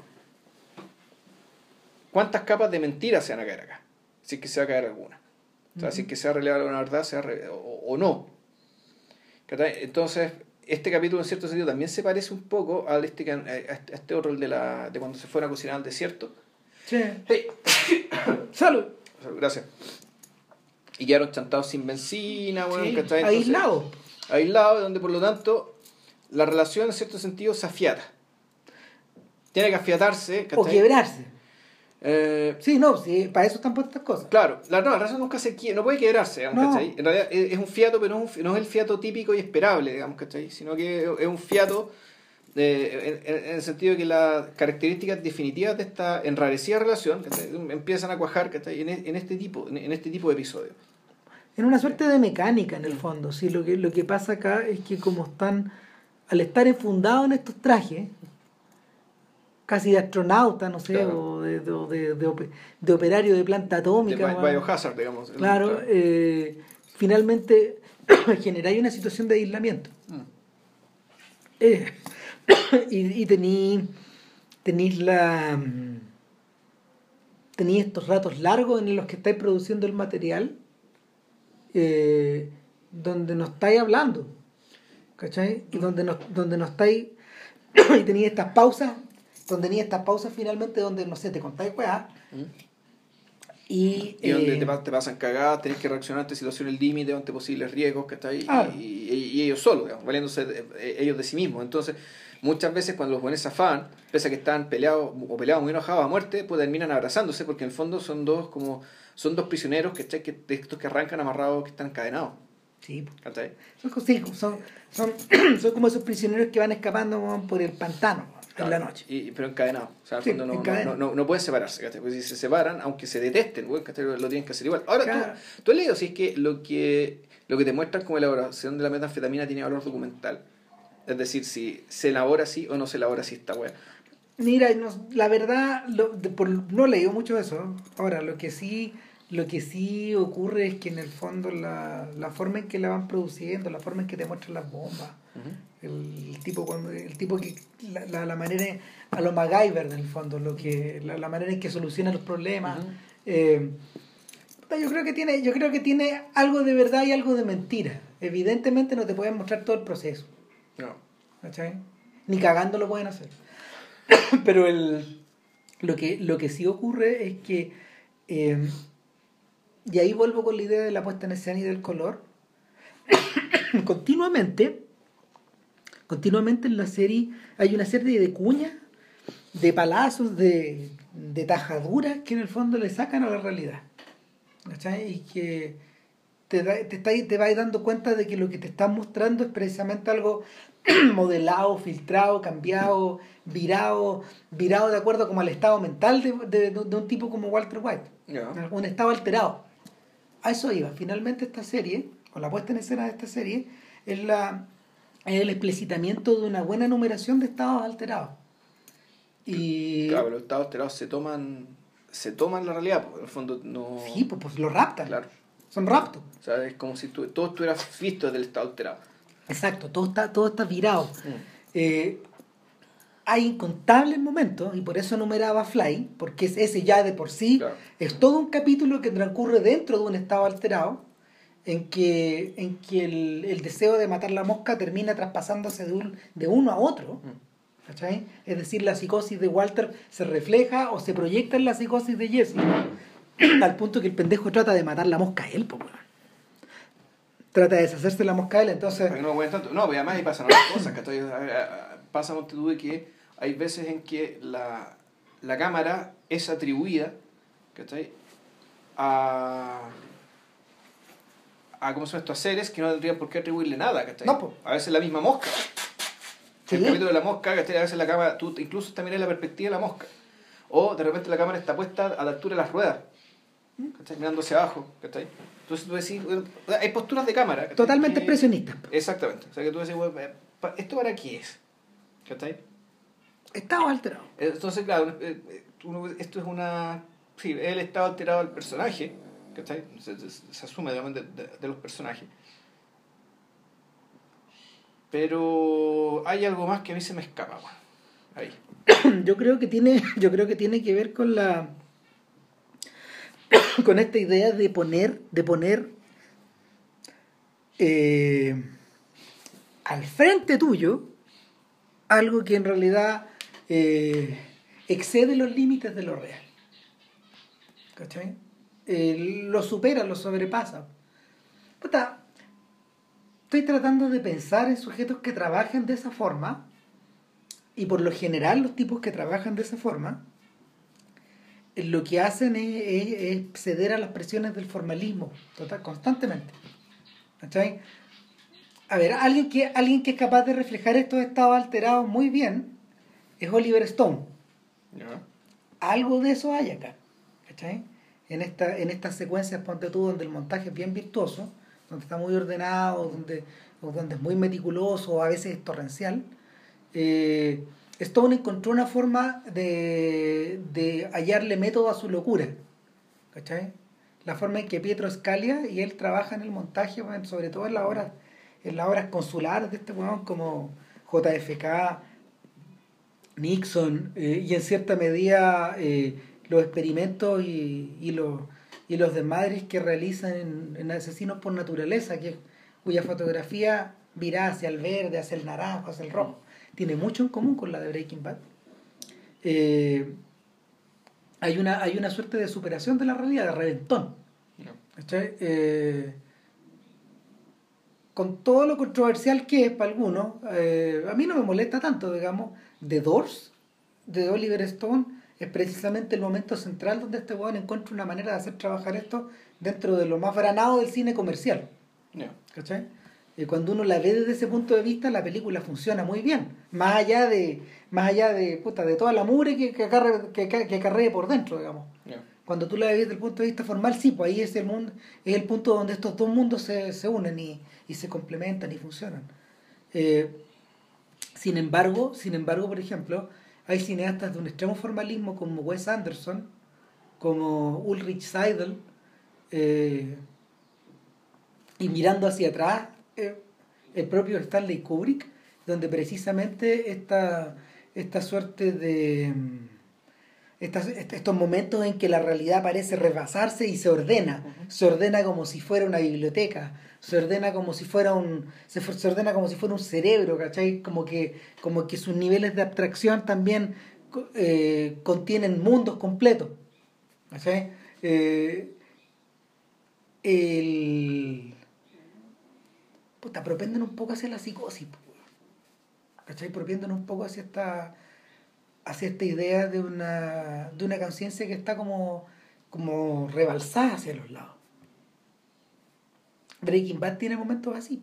Eh, o sea, bueno, eh, claro, y hay que distinguir, porque tú decir, el, al, al, enumerar toda esta gente está claramente que hay, hay distintas formas de estado alterado. Entonces está el estado alterado de quien consume droga. Claro, que, que al estilo, que en esta, en esta serie un poco al estilo de de Requiem por un sueño, que también hay imágenes que citan Exactamente, eso. Exactamente, y, que, Con música y, y que eso es lo que te sigue el mundo de Jesse, en el fondo, en ciertos periodos, vamos, periodos. Eh, Pero a lo que nos estamos refiriendo es a lo otro, ¿cachai? A lo otro. A lo otro, que vendría decir que este es el mundo de Walter, ¿cachai? Que es lo más propio de la serie, finalmente. Claro, en ese sentido, claro, Walter es verdad protagonista de esto porque el, su realidad, que es la realidad que en el fondo seguimos, ¿cachai? Que no es una realidad que está media por las drogas porque él no consume lo que él produce. Y sin embargo, como tú decís, la realidad está, está reventada, está descoyuntada, está tan... Eh, debería estar reflejando, digamos, sugiriendo que está la decisión de, este, de, esta, de esta persona. Hay una hueá profundamente lisérgica en eso, mm. No es casualidad, por ejemplo, que cuando tú llegues al mundo de los pollos hermanos, lo que tengas adentro no es un restaurante, weón, como de papas fritas, es una clínica, weón. Cuando, tú entras a los pollos hermanos, es una clínica, es una, es una weá, pero los bordes están cromados, weón, está todo limpio, no hay, weón, una puta papa en el suelo, weón, ni una mancha de sal, nada. ¿Por qué? Porque está Ghost Fring está Exactamente. Pero Ghost Fring es un personaje cuyo nivel también de, de estado alterado supera el de Walter White. Nosotros entramos en la conciencia de Ghost en un puro momento, cuando, cuando hacemos este flashback van hacia esa piscina donde muere su, donde muere su compañero, digamos. Eh, donde muere su pareja. sí, en el fondo, sí, claro que sí. Acá es gay, ¿cachai? Esa es la, la, conclusión que eh, O sea, en el fondo, más allá de que sea o no gay, digamos, porque no está explicitado, muere su otra mitad. Claro. ¿Cachai? Muere una parte de él también.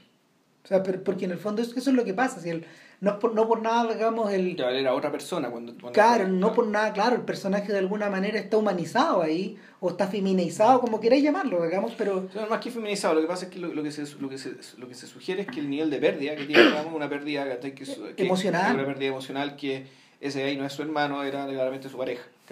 Y claro, el hecho de que sea gay no es algo que después redunde en el, resto de la trama. No. En eso de acuerdo, en eso estamos de acuerdo. O sea, pero pero la, la serie la serie va hasta ese, va va incluso hasta ese extremo, digamos, de que esto fue una pérdida, esto fue una pérdida emocional, digamos, la pérdida de una pareja.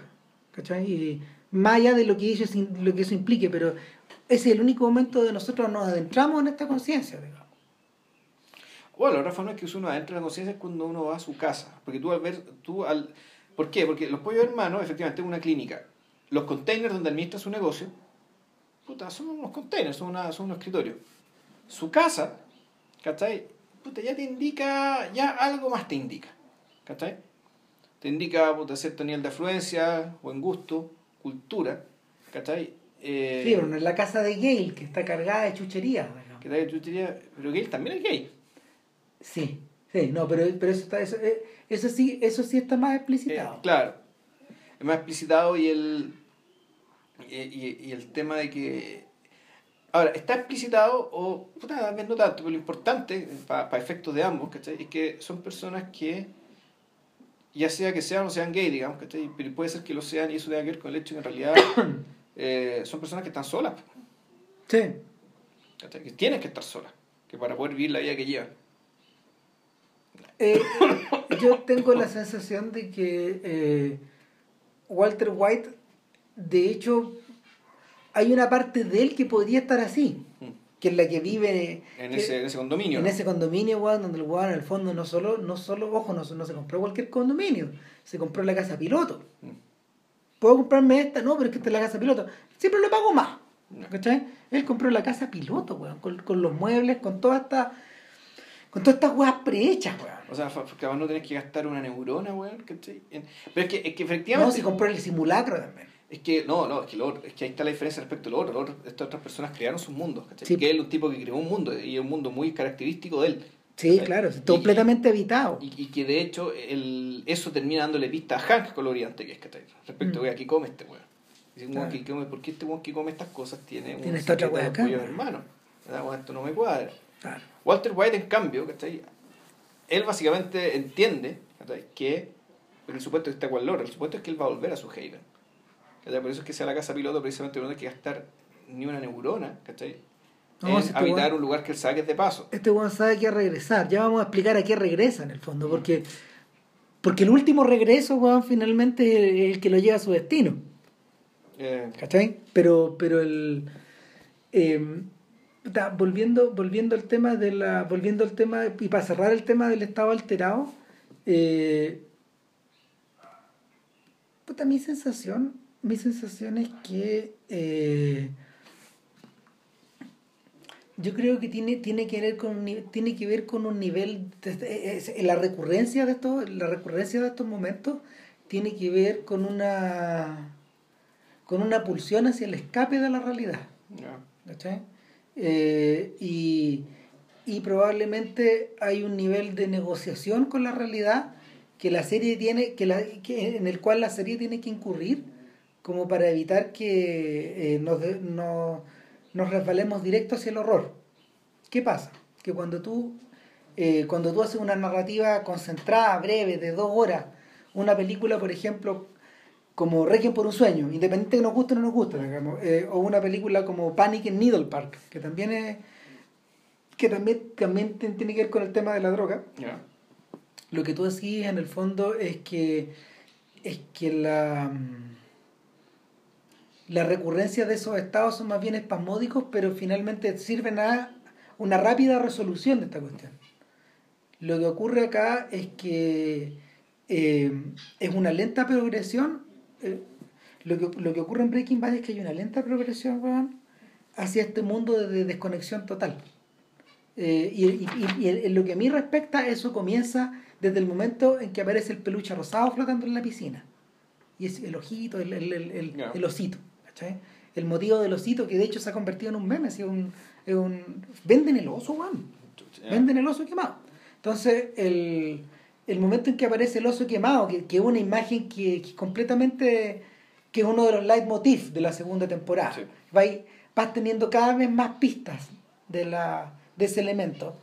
Eh, es, el, es, el, instante en que hay algo que se empieza a colar por, el, por la mitad de esta historia que no tiene que ver precisamente con, la, con, el, con lo naturalista. Pero, pero al mismo tiempo eso es un, es un recurso narrativo. En Puta, sí, claro que sí. Más que un recurso narrativo, no, no es un recurso narrativo en rigor. Es un, yo diría, es un recurso de, de manipulación de expectativas de, del espectador. Es decir, eh, ya, en, algún momento del futuro va a pasar esto. O sea, vas a ver esto. Claro. Después te dicen, bueno, en un momento del futuro va a pasar esto, va, vas a ver esto y va, también va a haber esto otro. Y después, entonces tú básicamente... Estoy de acuerdo. Lo que siempre estás diciendo, estás esperando, bueno, ¿qué mierda de cagada va a quedar ahora? Por lo tanto, tú siempre estás mirando... Y, y en ese sentido, el, el, en la última temporada hay un gesto parecido respecto del cumpleaños 52 de Walter White, Cuando vuelve, al principio de la quinta temporada, y al principio de la mitad, de la segunda mitad de la quinta temporada, también te están diciendo, que Ya, en la misma recurrencia. vamos, vamos, aquí va a passe esto. Claro, pero eso, eso, eso prueba el punto, porque por ejemplo, esa recurrencia del el inicio y de la mitad, esto se soluciona prácticamente en términos de flash forwards, pero que son medios naturalistas. Sin embargo, lo que uno ve lo que uno ve en, en la segunda temporada. que en blanco y negro. No, no, no, no, no, son unos colores que son completamente. Em, como está filmado el fondo de la piscina, está todo, está todo deformado. Entonces lo que, lo que tú ves es una es un escenario de apocalipsis, porque es una weá que no corresponde a lo real, a lo normal.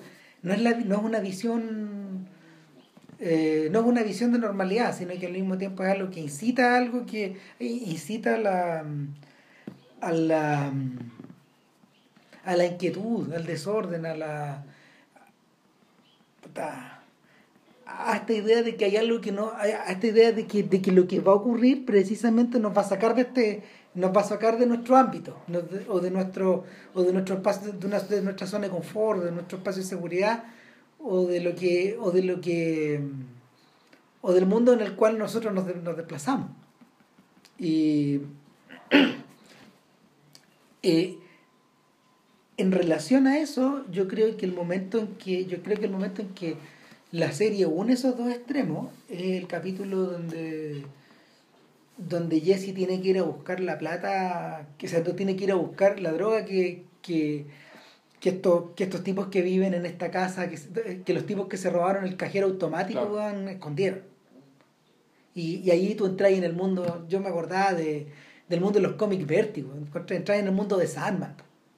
O sea, entrar en, el mundo, entrar en un mundo de horror donde está todo torcido, donde, donde te puede matar un cajero. O sea, no, donde, donde, donde la, o sea, la idea de, la idea de este niño viendo tele eh, en, esta, en esta casa donde la, única, donde la única persona que está despierta es él, ponte todo. Y es digna de una película de horror, o es digna de un mundo al revés es digna de este mundo al revés que, que la, en, el, cual a veces la serie mete la cabeza, digamos, pero no puede estar sumergida todo el rato. No, porque además esos personajes, esos personajes no, no son interesantes. O sea, no, no tienen, no tienen... Son autoconclusivos, son, no son interesantes porque son autoconclusivos. Porque, están atrapados, que No, claro, porque viven en el horror, pues bueno, o sea, finalmente eh, el... Estaba pensando que la serie tiene momentos recurrentes que son así. Pues. Eh, eh, el instante en que Gus Fring, por ejemplo, em, cogotea, digamos, o, o de huella de huella a su empleado, ¿cachai? O el instante en que estos sujetos tienen que disolver a este weón en latina. Claro. Y, y, y, lo que cae, weón, es una imagen digna de Cronenberg. Caen las vísceras, weón. Caen tripa, lo que queda de tripa. Y lo que queda la pistola. Mm. ¿Cachai? Ahora, eh, miren la cara de Vilche en este momento. Tuvo un flashback. Sí. Tuvo un flashback a las tripas del sujeto, weón. ¿Quién era? Era. Lo que pasa es que el, hay una escena. Es que. Es que hay dos tipos, porque cuando, cuando queda el gran cagazo de, su primera. Uno de ellos es Crazy Ape, weón, pero, pero el otro es. El otro no me acuerdo, es que el otro de la historia eh, es un sujeto que tenía. El primo, weón. El que tenía una tienda de los muebles Tampico. Claro. que era un mexicano y que en el fondo ahí lo que está haciendo y le cuenta toda su historia y lo que, y lo que Ese es Crazy. Y lo que está viendo, no va a ser el otro. Y, y, lo que está viendo Walter White es un poco la sinopsis y lo que le va a pasar a él. Ah, sí. Es como, es como le cuenta a mí la vida, oh, mi, mi papá trabajaba, tenía una tienda de muebles, llamaba Muebles Tampico, porque bueno, ellos eran de Tampico en México, emigraron, ¿cachai? Y puta, de a poco se fue metiendo en esta cuestión, le terminó gustando, y, ahí estaba metido el narcotráfico y a punto de que lo mataran. Entonces, bueno, ahí Walter White, el, es, es, un, es un capítulo donde Walter White es la primera persona que mata en la serie. No, Crazy Eight, pues, bueno. él, él era Crazy Eight. Claro. De hecho, eh, hay un detalle interesante a propósito de esas muertes y de esos lugares. ¿eh? En algún momento me dediqué a contar las muertes para el body count. Ya. Aumenta, son como, como 240 personas. Mueren. Sí, más o menos. ¿Contando las que chocaron el avión? Bueno, las que chocaron el avión fueron. Es que, como... es que esas, son muchas. No, sí, claro, pero, fueron, pero es que ahí son como 140. Pero fuera de eso mueren 100 más, Fueron como 100 muertos más, una, no, si la, la cantidad, la, la, el, la cantidad de fiambres que hay finalmente, weón, es, es atroz, weón. En el plazo de dos años, porque esto es lo que dura la serie. Son dos años, dos años digéticos. Claro. Eh, no, al respecto de eso, eh, tiene que ver con los lugares de Breaking Bad. Eh, le empecé a dar vuelta a esta cuestión cuando, cuando, me, cuando ya bien adentrado en la serie, me empecé a recordar de ciertos lugares y ciertos espacios. ¿Cachai?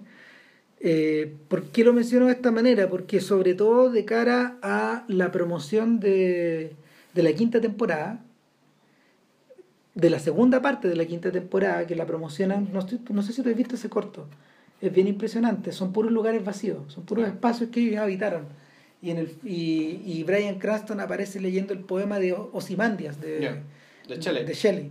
Y, y, lo lee, lo lee con esa voz de con esa voz de bajo que tiene él, con esa voz del locutor, pero lo lee recortado contra el valle, por ejemplo, contra el desierto, lo lee recortado contra la motorhome, contra lugares que son perfectamente reconocibles. Y, y inmediata, de inmediato te queda la sensación de que lo que de que lo que tenía, lo que, de, lo, de, que esta, de, que este conjunto de lugares que está vacío fueron lugares que fueron realmente habitados en esta ficción y que tú no olvidaste. Mm. Eh, el, yo creo que hay lugares que están bien cargados. La casa de la abuela de Jesse, donde él cuidó a su abuela mientras estaba con cáncer. Que después se convirtió en un cuchitril y después la volvió a comprar y la arregló en la misma casa. En la misma casa, siempre en la misma casa. Es como la casa de Homero, ¿cachai? Que ha pasado por todo ahí. Claro, y, de todo. siempre está y de todo, y la casa siempre está ahí. Claro, eh, para, los mismos, para estos mismos efectos, la casa de Walter White, que la vemos vacía, eh, luego la vemos nueva, la vemos en crisis, y luego la vemos deshabitada. Deshabitada convertida en un... En un cuchitril. En un cuchitril. claro. Eh, lo mismo pasa con... lo mismo pasa en el strip center donde, atiende Saúl. Claro, que, que este sujeto este sujeto tiene una suerte como de altar de la justicia. Perdón. Tiene una suerte como de altar de la justicia, una weá con una. Con la constitución. Puta, unas decoraciones asquerosas, digamos, como de película porno. Claro, y el, el, Lion, el Lionel Hutz. Claro. El Lionel Hutz. Está también este otro lugar que es bien. Que estos departamentos está el estacionamiento, donde hay unos estacionamientos donde está la prostituta que vende droga. Puta, claro, ese espacio, weón, que también es del terror. Sí, Tú sabés que cuando, cuando, cuando Hank llega al, lleva al sobrino después de que empiezan a sospechar. Que está, está piteándola. Claro, cuando en realidad es al revés. Claro. Perdón, el. Maldita, maldita alergia, weón. Eh, puta, tú, tú, tú tenías una entrada al verdadero mundo de la droga, tal como la serie lo retrata. Claro. ¿Cachai? El lugar, la oficina de Jesse, pues, que es este lugar donde. esta venta de. Esta venta de de completo, donde hay un perrito que se come su propia cola, ¿cachai? En el, en el letrero luminoso, ¿te acordáis? No, eso no me acuerdo. Es un espacio que es como una. Son como unos banquitos donde los gallos comen. Porque este bueno atiende ahí, pues ahí hacen los cambios de droga y todo eso. ¿Cachai? Entonces queda la casa pareada donde está Jesse y su novia. La novia, claro. Hay un énfasis en retratar muy bien esos lugares y la geografía de esos lugares. Cuando uno hace el recorrido mental, tú sabes cómo son, güey. Sí. Bueno, la misma oficina la de Apple, que también te la conocí entera por dentro. Claro, tú, y la conocí en distintas instancias. Conocí, conocí muy bien la entrada, de hecho. El ascensor, donde le vienen los ataques de, de pánico, el estacionamiento. De pánico, el estacionamiento. Y la oficina. Y las oficinas que en el fondo Hank recorre completa, desde, desde, desde, el, desde el pool que, que está abierto hasta, hasta la oficina de él y luego el Sancta Santorum, donde en el fondo los guanes se comunican con el paso. Finalmente la, la manera de habitar los lugares es muy efectiva. Es muy efectiva y yo creo que, yo creo que eso es precisamente lo que termina estableciendo un súper buen diálogo con los momentos en que la serie se pone extremadamente abstracta. Eh, hay lugares, por ejemplo, que están mucho menos... o sea, eh, Pienso, por ejemplo, en lugares que a veces están menos definidos, como, como el colegio, que está mucho más, mucho más esquematizado, pues la sala de clase, el afuera, la parte de la directora. Y el estacionamiento. No, y el, claro, y el lugar donde, el lugar donde ponen los elementos de química. Claro. La bodega. Eso, pero eso es mucho más esquemático y es mucho más funcional. Sin embargo, por ejemplo, hay incluso en, espacios que son habitados de forma muy corta, como el, como el edificio de Tuco, la sensación de, de recorrer el lugar, de habitarlo, de, de, la sensación de que, que, que, este espacio guarda con el propio dramatismo de las cosas que suceden adentro es tremenda. Porque acuérdate que el espacio de Tuco es el único lugar, el único lugar vertical en un barrio horizontal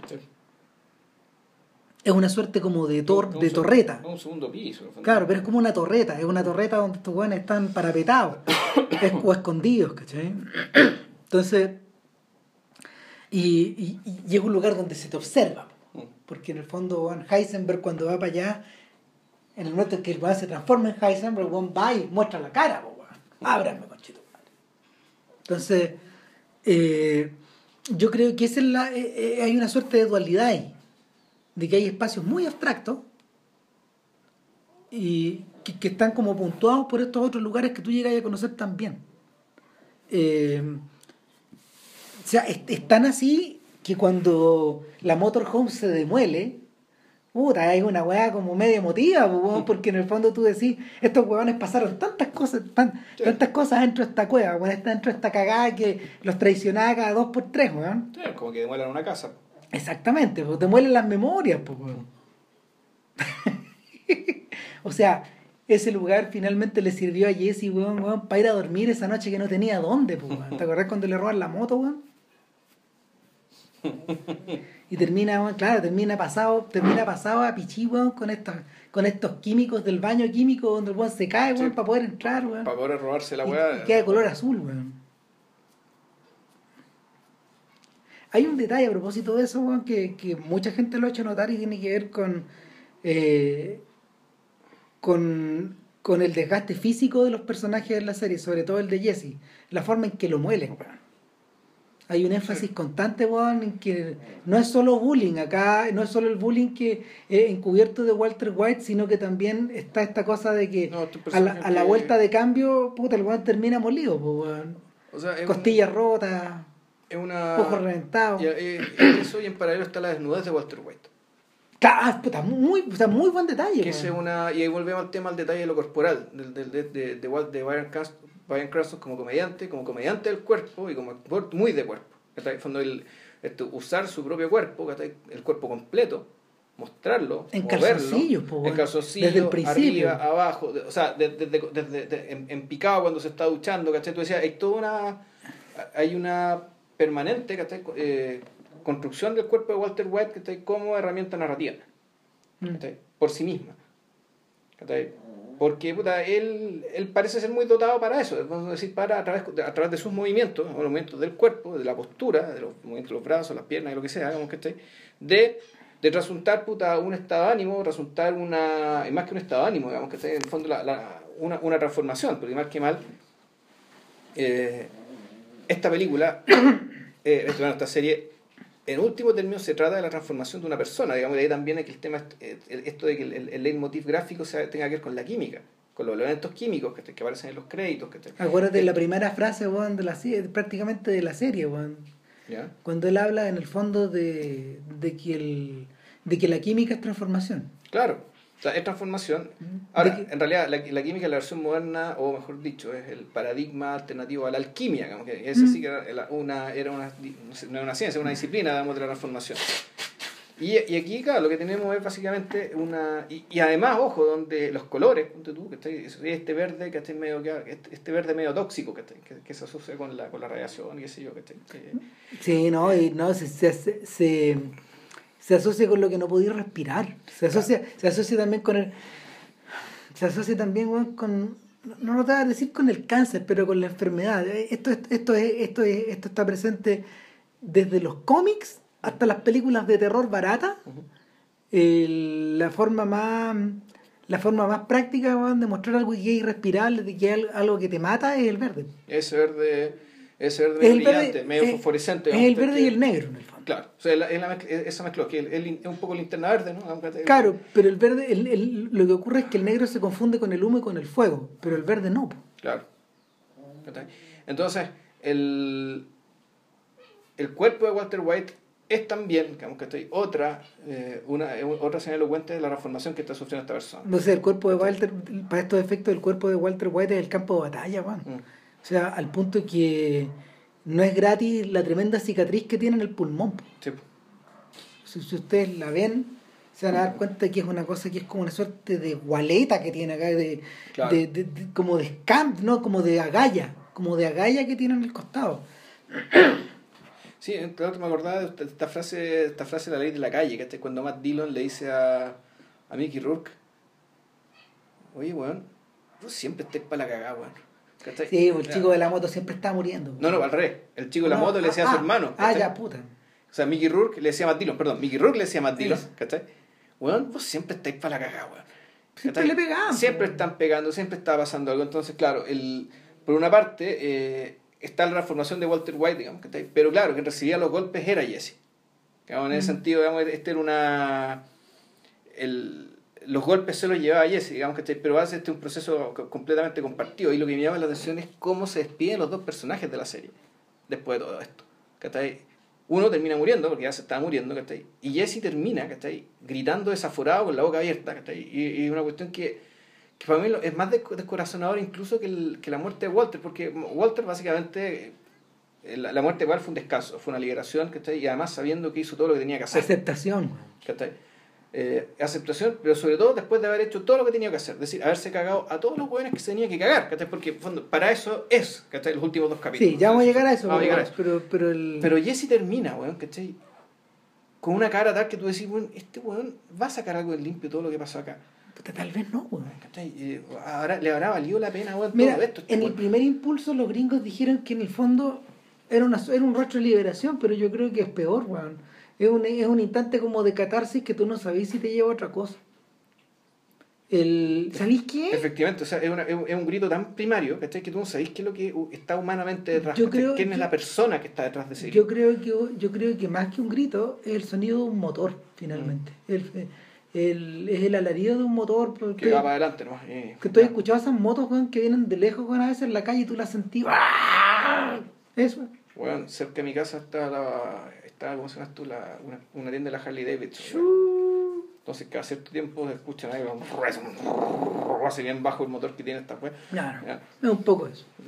Eh, el otro detalle, bueno, a propósito del cuerpo, es la cantidad de guanes pelados que es la serie. es asombrosa. Hay guanes que han hecho videos de esto. O sea, no estamos hablando de Hank, que, que es pelado de principio a fin, de Gas, que tiene lo que los gringos llaman el crew cut, ¿cachai? Que es como el corte casi militar. Claro.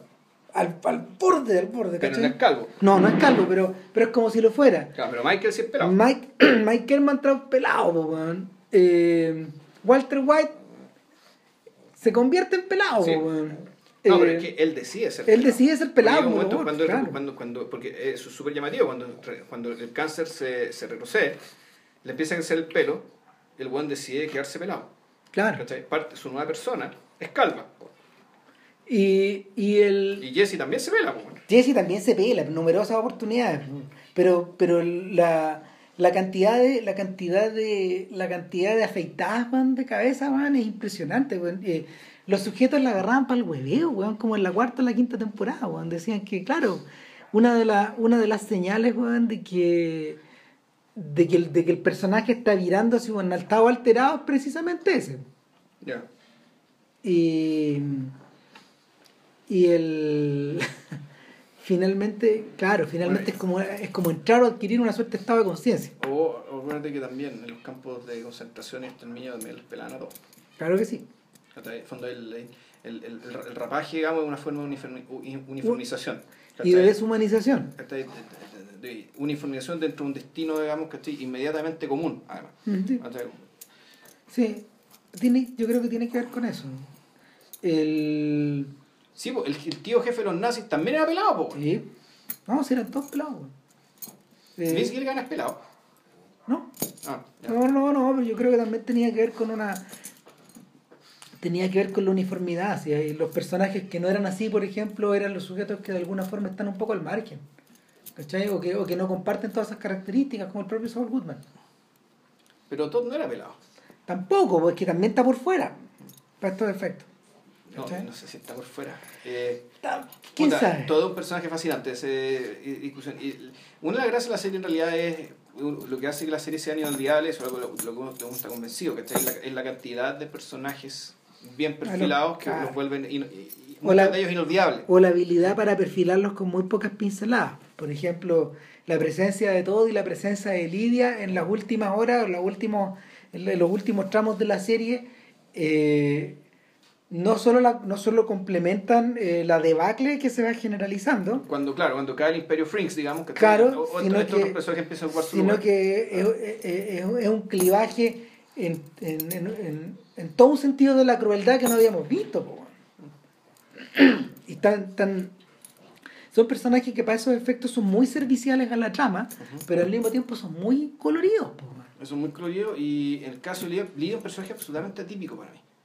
O sea, un personaje con ese nivel de histeria, de inseguridad, de paranoia, ¿cachai? Pero que al mismo tiempo eso le sirva para ser completamente funcional dentro del mercado, dentro del negocio, legal e ilegal. Claro. ¿Cachai? Un personaje que en realidad está al borde de la locura y que sin embargo, y eso sí es creíble, ¿cachai? porque en el fondo tú, tú sabes que aquí hay un montón de gente que funciona, trabaja, vive, digamos, ¿cachai? que está loca, o al filo estar loca. Tuco. ¿cachai? Eh, claro, pero es que el tema es que Tuco dentro de todo, digamos, el, el bien, el estado alterado, esa es su vida, esa es su fachada. Su fachada era así. En cambio, esta persona que trabajaba en una multinacional, ¿cachai? una burócrata una multinacional bastante competente, digamos, ¿cachai? que tenía otro lado, que tenía eh, el negocio de la droga, digamos, ¿cachai? pero que, sin embargo, pese a estar completamente loca, o está, está al filo de eso, podía realizar vivir en ambos mundos porque bueno, era muy inteligente. Eh, de cara, de cara ya, aquí como entrando en tierra derecha, digamos, de cara como al final de la serie.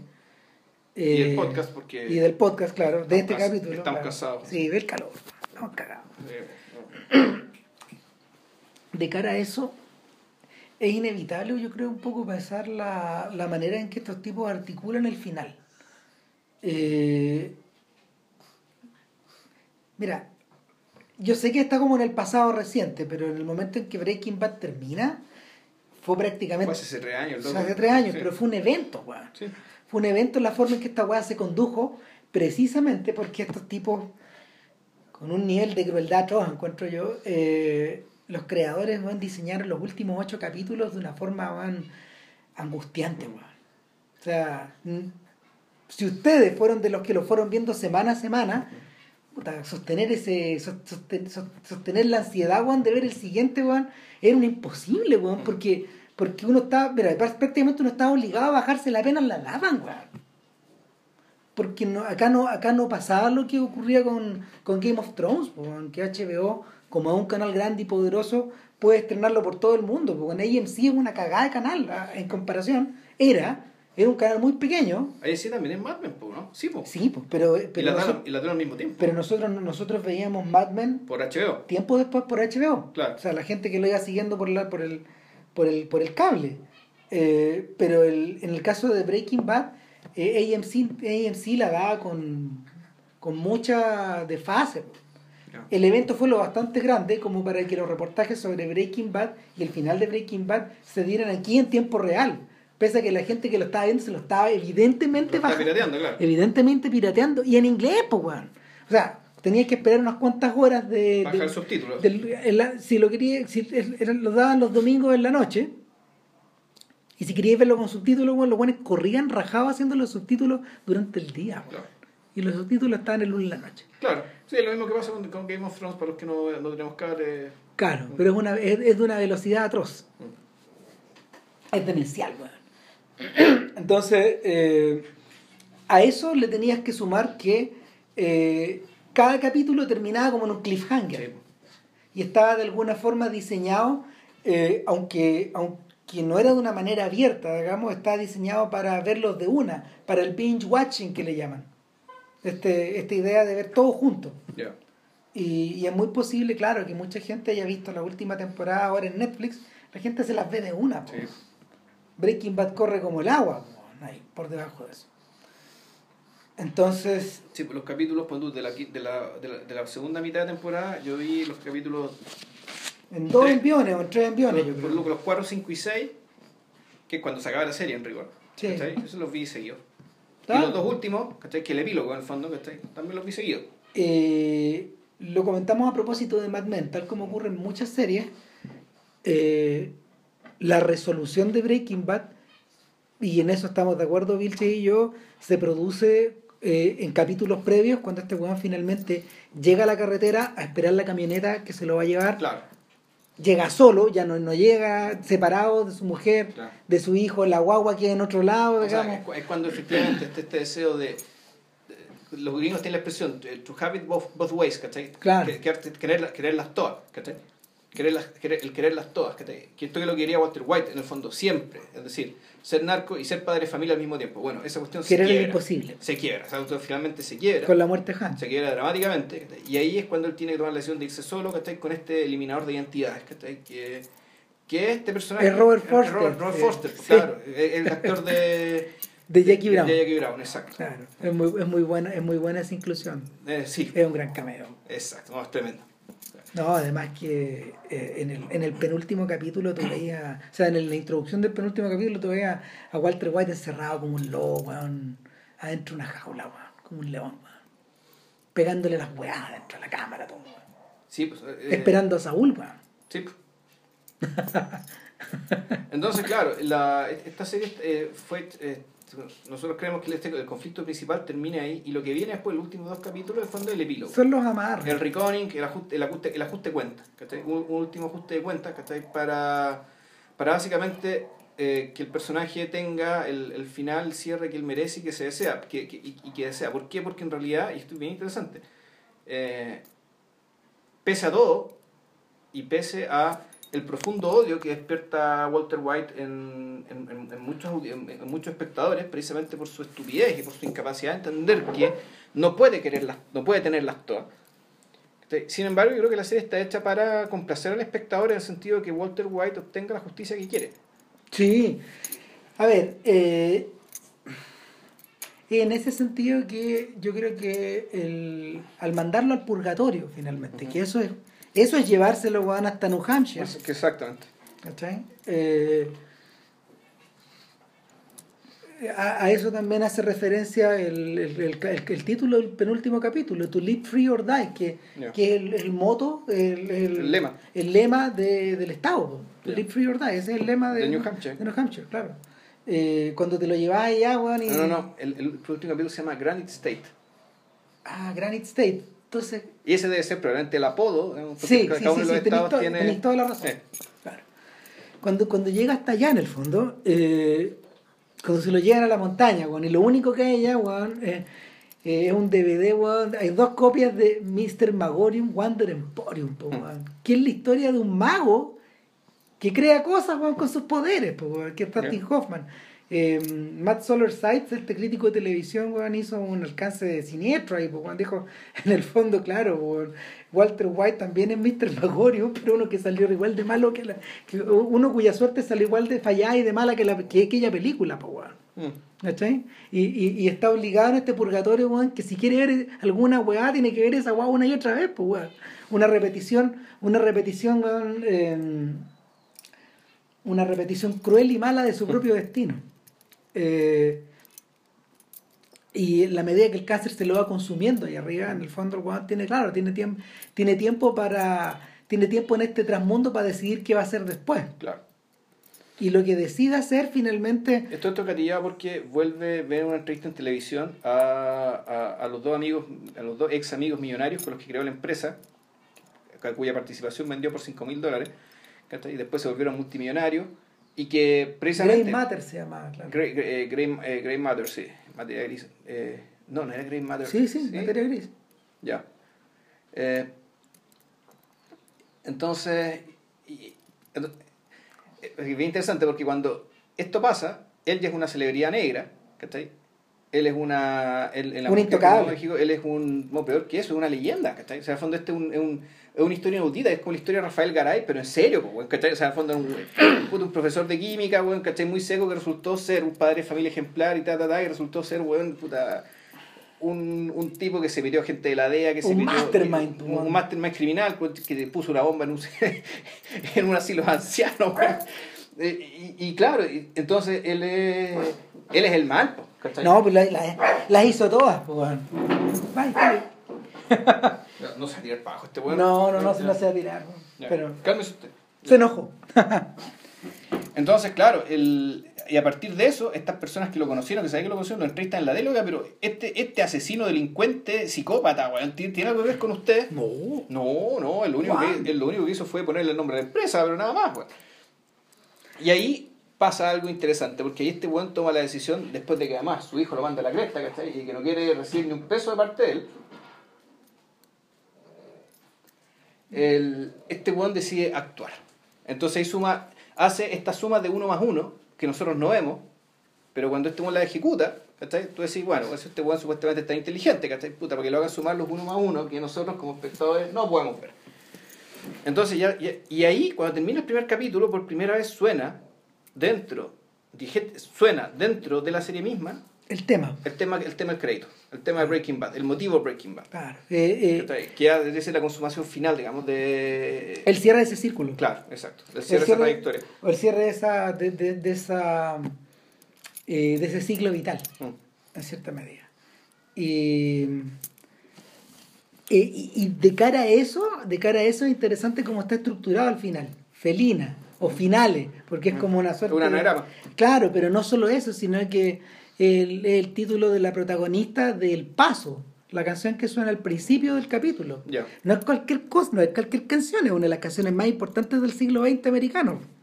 Es de Marty Robbins. Eh, el, cuando, uno, cuando, uno, cuando uno va escuchando la letra, en el fondo es la historia de un sujeto que regresa al paso, directo a la muerte, eh, dispuesto a atraído en el fondo, atraído en el fondo por eh, su pasión por Felina que es la protagonista del, de la canción.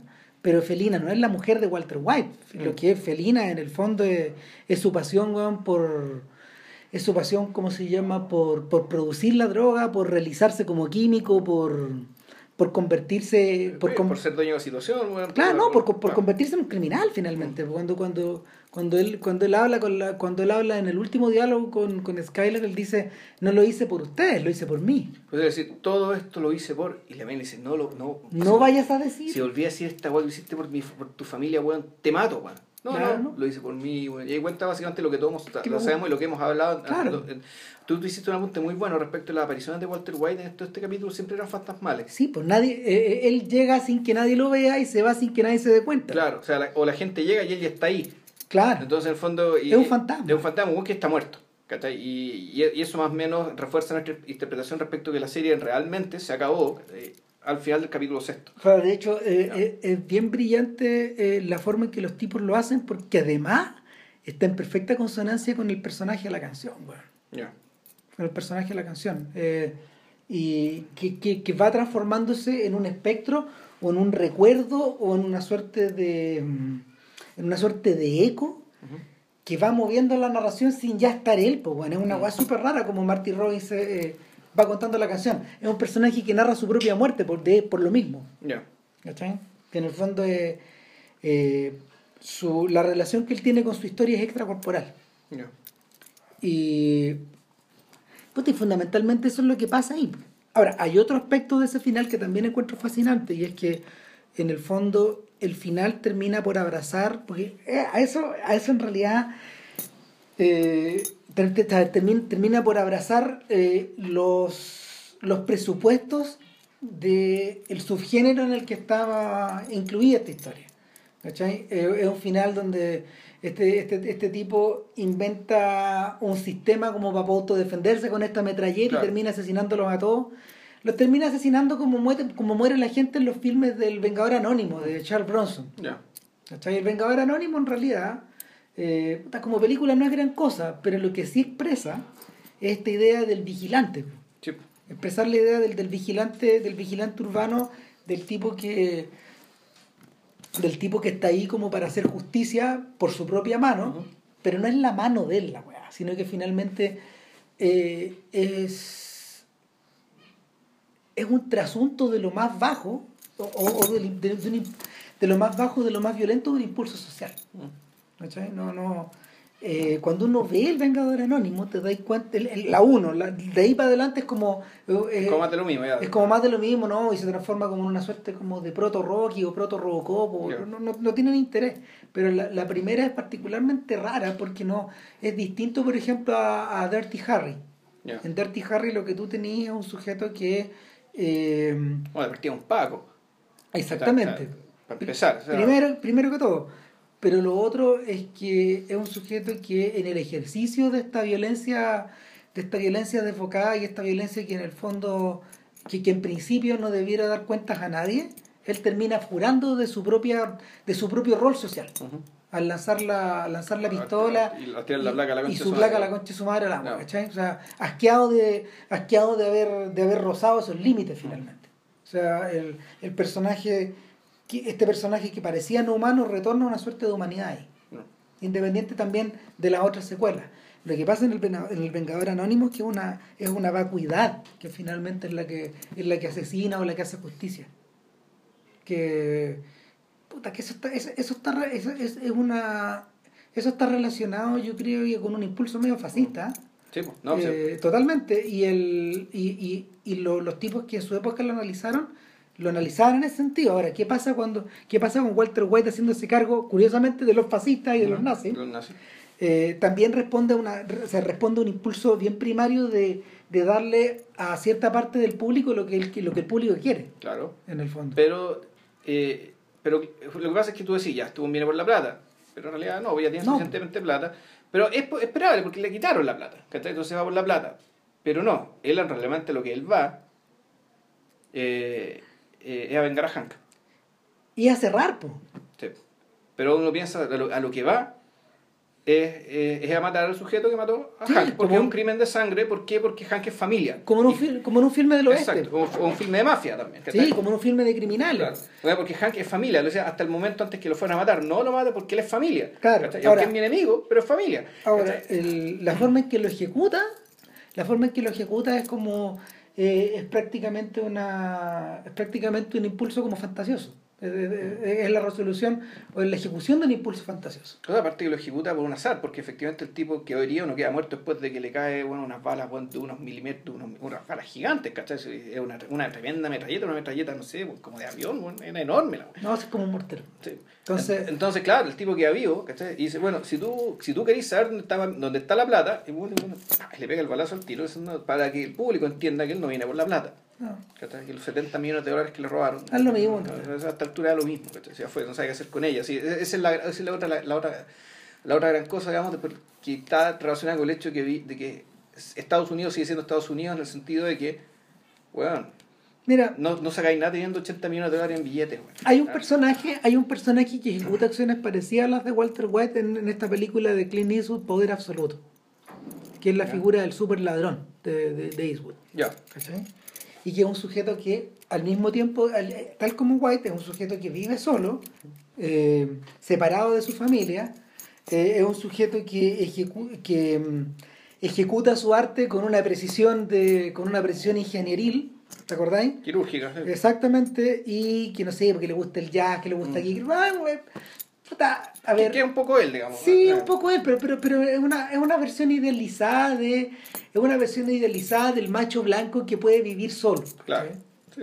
Es un poco eso. Del Maverick, digamos, el, Maverick senescente. Eh, exactamente. Ah. Y, y, y, muy acorde a la estética del bestseller, muy acorde como a una estética de, de, de, de, de consumo popular masculino.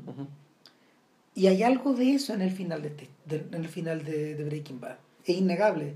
Sobre todo en la escena en que, en que va a hostigar a su ex colega de Grey Matter. ¿Cachai? Esta idea de que en el fondo les apunta a las cabezas, por ejemplo, tal como comentábamos con Miguel, que los liquida para el resto de sus vidas porque eh, en el fondo siembra la duda, siembra el miedo, siembra algo intangible. Le, meten en la cabeza el hecho de que, de que, claro, que en el fondo van a ser castigados por su riqueza. Claro, eh, eh, y a lo que yo voy es que en el fondo, aparte de ser un fantasma, esto también es la ejecución de una fantasía masculina. Mm. De, de, de, poder, de poder dejar arregladas las cosas incluso después de tu muerte. Em, yo sé que, yo siento que es súper consciente y es súper deliberada la manera en que lo ejecutaron. Y no siento por, por, por, otra parte de que eso eh, desmerezca la serie en sí.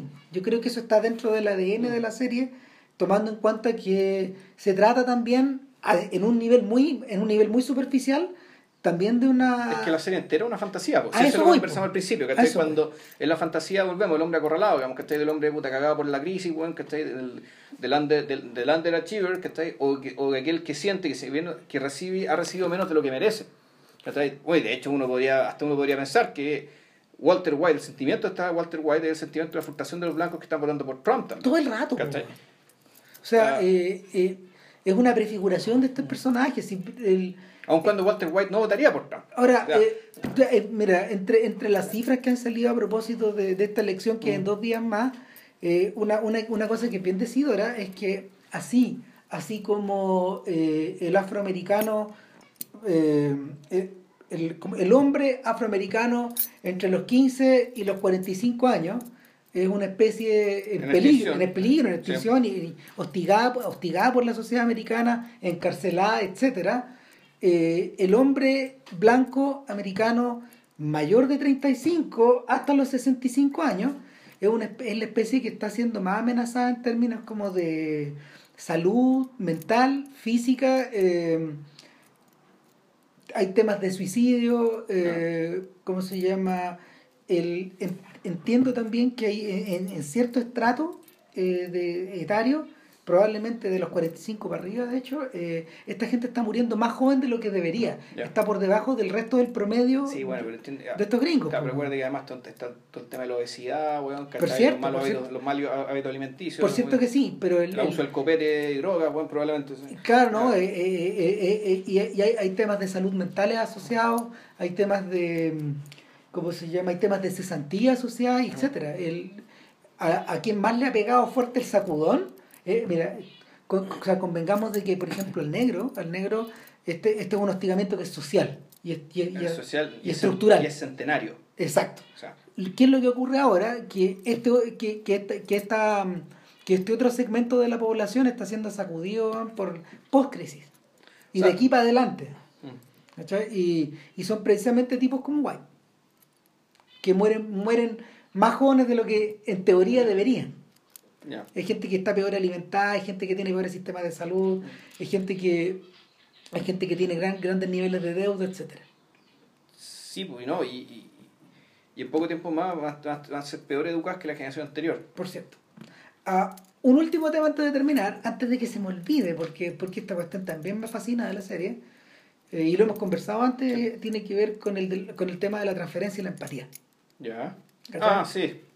Puta, yo vuelvo una, una y otra vez sobre este tema porque ah, en la segunda pasada de la serie me resultó mucho más evidente esta idea de que en el fondo a veces tú estás con Walter White, a veces estás con Jesse, a veces estás con Skyler, a veces estás con Saúl, etc. Pero, eh, pero uno casi siempre está con Hank. Sí, eso, eso, yo lo concedo. Yo creo que... Yo creo que... Yo creo que Hank es el único personaje realmente respetable, cabalmente, así como si este, este un weón sin fisuras, ¿cachai? La única, la única, el, único, el único momento en que el weón muestra la hilacha y la muestra feo, digamos, es cuando está, está postrado. Que no es capaz de sobrellevar la inactividad de una manera. pero es que es un sujeto que es hiperfuncional, entonces un weón que está sometido a esos niveles de estrés está cagado. ¿cachai? Y que la vuelca con la. y que cometer estupidez de volcar eso contra su esposa, que ya de por sí es una persona frágil Mm. ¿Cachai? Tú decís, bueno, ahí el weón mostró el hacha, si es el periodo, es el momento en que tú decís, bueno, este weón está mal. Claro. ¿Cachai? Pero en el resto de la serie, el tipo efectivamente es, una persona consistente con sus valores, consistente con lo que dice, con lo que hace, ¿cachai? Actúa en consecuencia. O sea, pero el, el, el punto central detrás de esto es que en el fondo eh,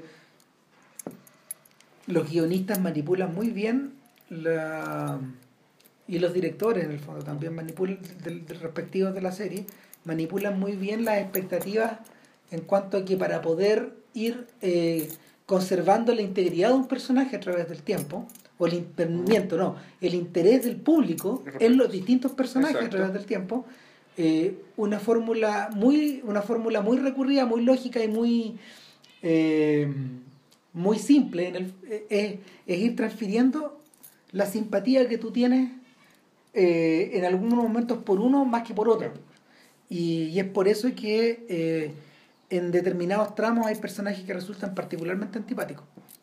O sea, tú, tú mencionaste Skyler, sí, o sea, en, en, algunos tramos... y, de hecho en la, en la noche final del sexto capítulo, el sexto capítulo, cuando el capítulo final, claro. Walter White le pega todos los insultos que debió haberle dicho durante toda la serie y se los pega una llamada por teléfono, digamos que No, y se los pega también con un objetivo, como para distraer también Exacto. las sospechas de la policía sobre ella.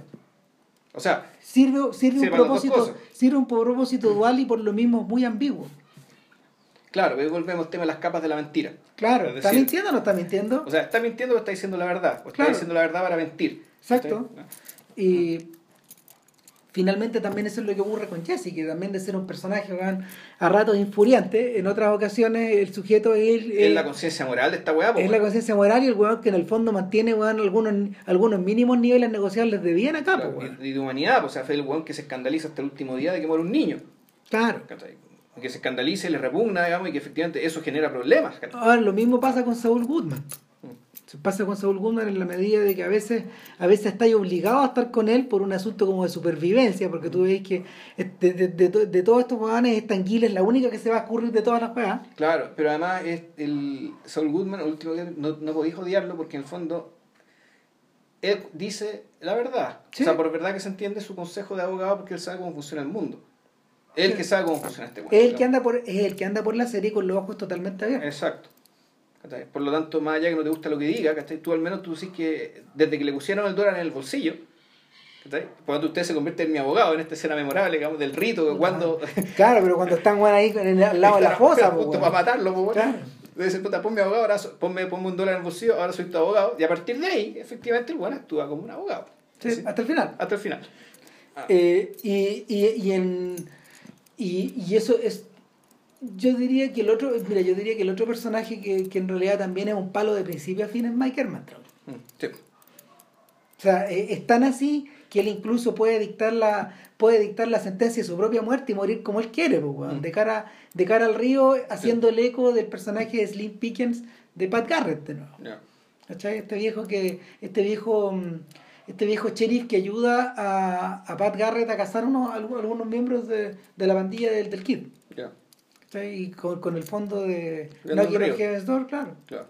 Etcétera. Entonces, eh, sí, Herman Trout también funciona así. Pero yo creo que esto también pasa porque porque es un personaje que también está en realidad es un personaje que está diseñado ahí como cuña para para convertirse en la otra figura paterna de Jesse. Claro. Entonces, en la, en la medida que está diseñado para, para ser como una suerte de némesis de Walter White, aunque al principio no nos demos cuenta, claro, funciona de esa manera. Exacto, así como Hank también es una especie de padre sustituto que está ahí.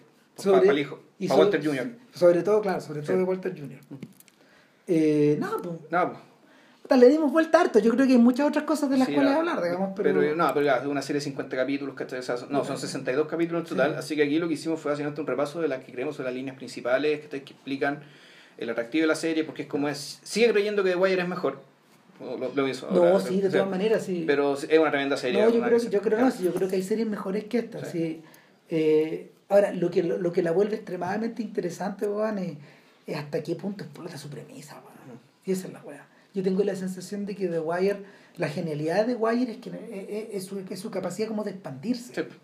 En cambio... Que en el fondo igual es, es, replicar cierta dinámica, pero eh, replicarla, pero expandiéndola al mismo tiempo. Es decir, primero partimos acá, después nos metemos con esta gente y la vinculamos con la anterior, después nos metimos con esta otra y así. Claro. hasta eh, el final que miras Baltimore completa. En el caso, en el caso de en el caso de, de Breaking Bad, lo que tú tienes en el fondo es una es una elaboración extraordinaria y, y, y, realmente eh, muy metódica de una de lo que antes, por ejemplo, uno podía ver en los 40, en los años, mira, en los años 30 con Scarface, en los años 40 con High Sierra o con, ¿cómo se llama? Con White Heat, por ejemplo. Eh, en los 50 tú lo podías ver, no sé, con estas películas de Kirk Douglas, ¿caché? Pero pero lo, lo, lo que tú tienes claro como una, una película como una película como ¿cómo se llama esta weá de, de, Ace in the Hole en el fondo es un, un, un, un, destilado extraordinario de, eh, de, de, un hombre de un hombre que va experimentando estos estados mm. alterados y que va cambiando eh, que se lanza al crimen como en todos estos otras como en todos estos otros ejemplos que yo he dado pero finalmente, finalmente lo que tenía un retrato, un retrato muy pormenorizado de esta crisis y esta, y esta suerte de apocalipsis que en el fondo personal que él sufre. El por qué, el cómo y el cuándo, que en, que en, estos otros, en estas otras narrativas están extremadamente atomizadas. Y, aquí, y es por eso, por ejemplo, que, que por lo mismo esta serie tenía que ser de género. Al revés que The Wire, que no es de género. Parece que lo fuera, pero no. Parece que fuera de género The Wire, parece que parece que fuera una serie criminal, pero resulta que no, no, no, no remata en eso. no, porque es más que eso, o sea, tiene elementos de drama y mucho documental también.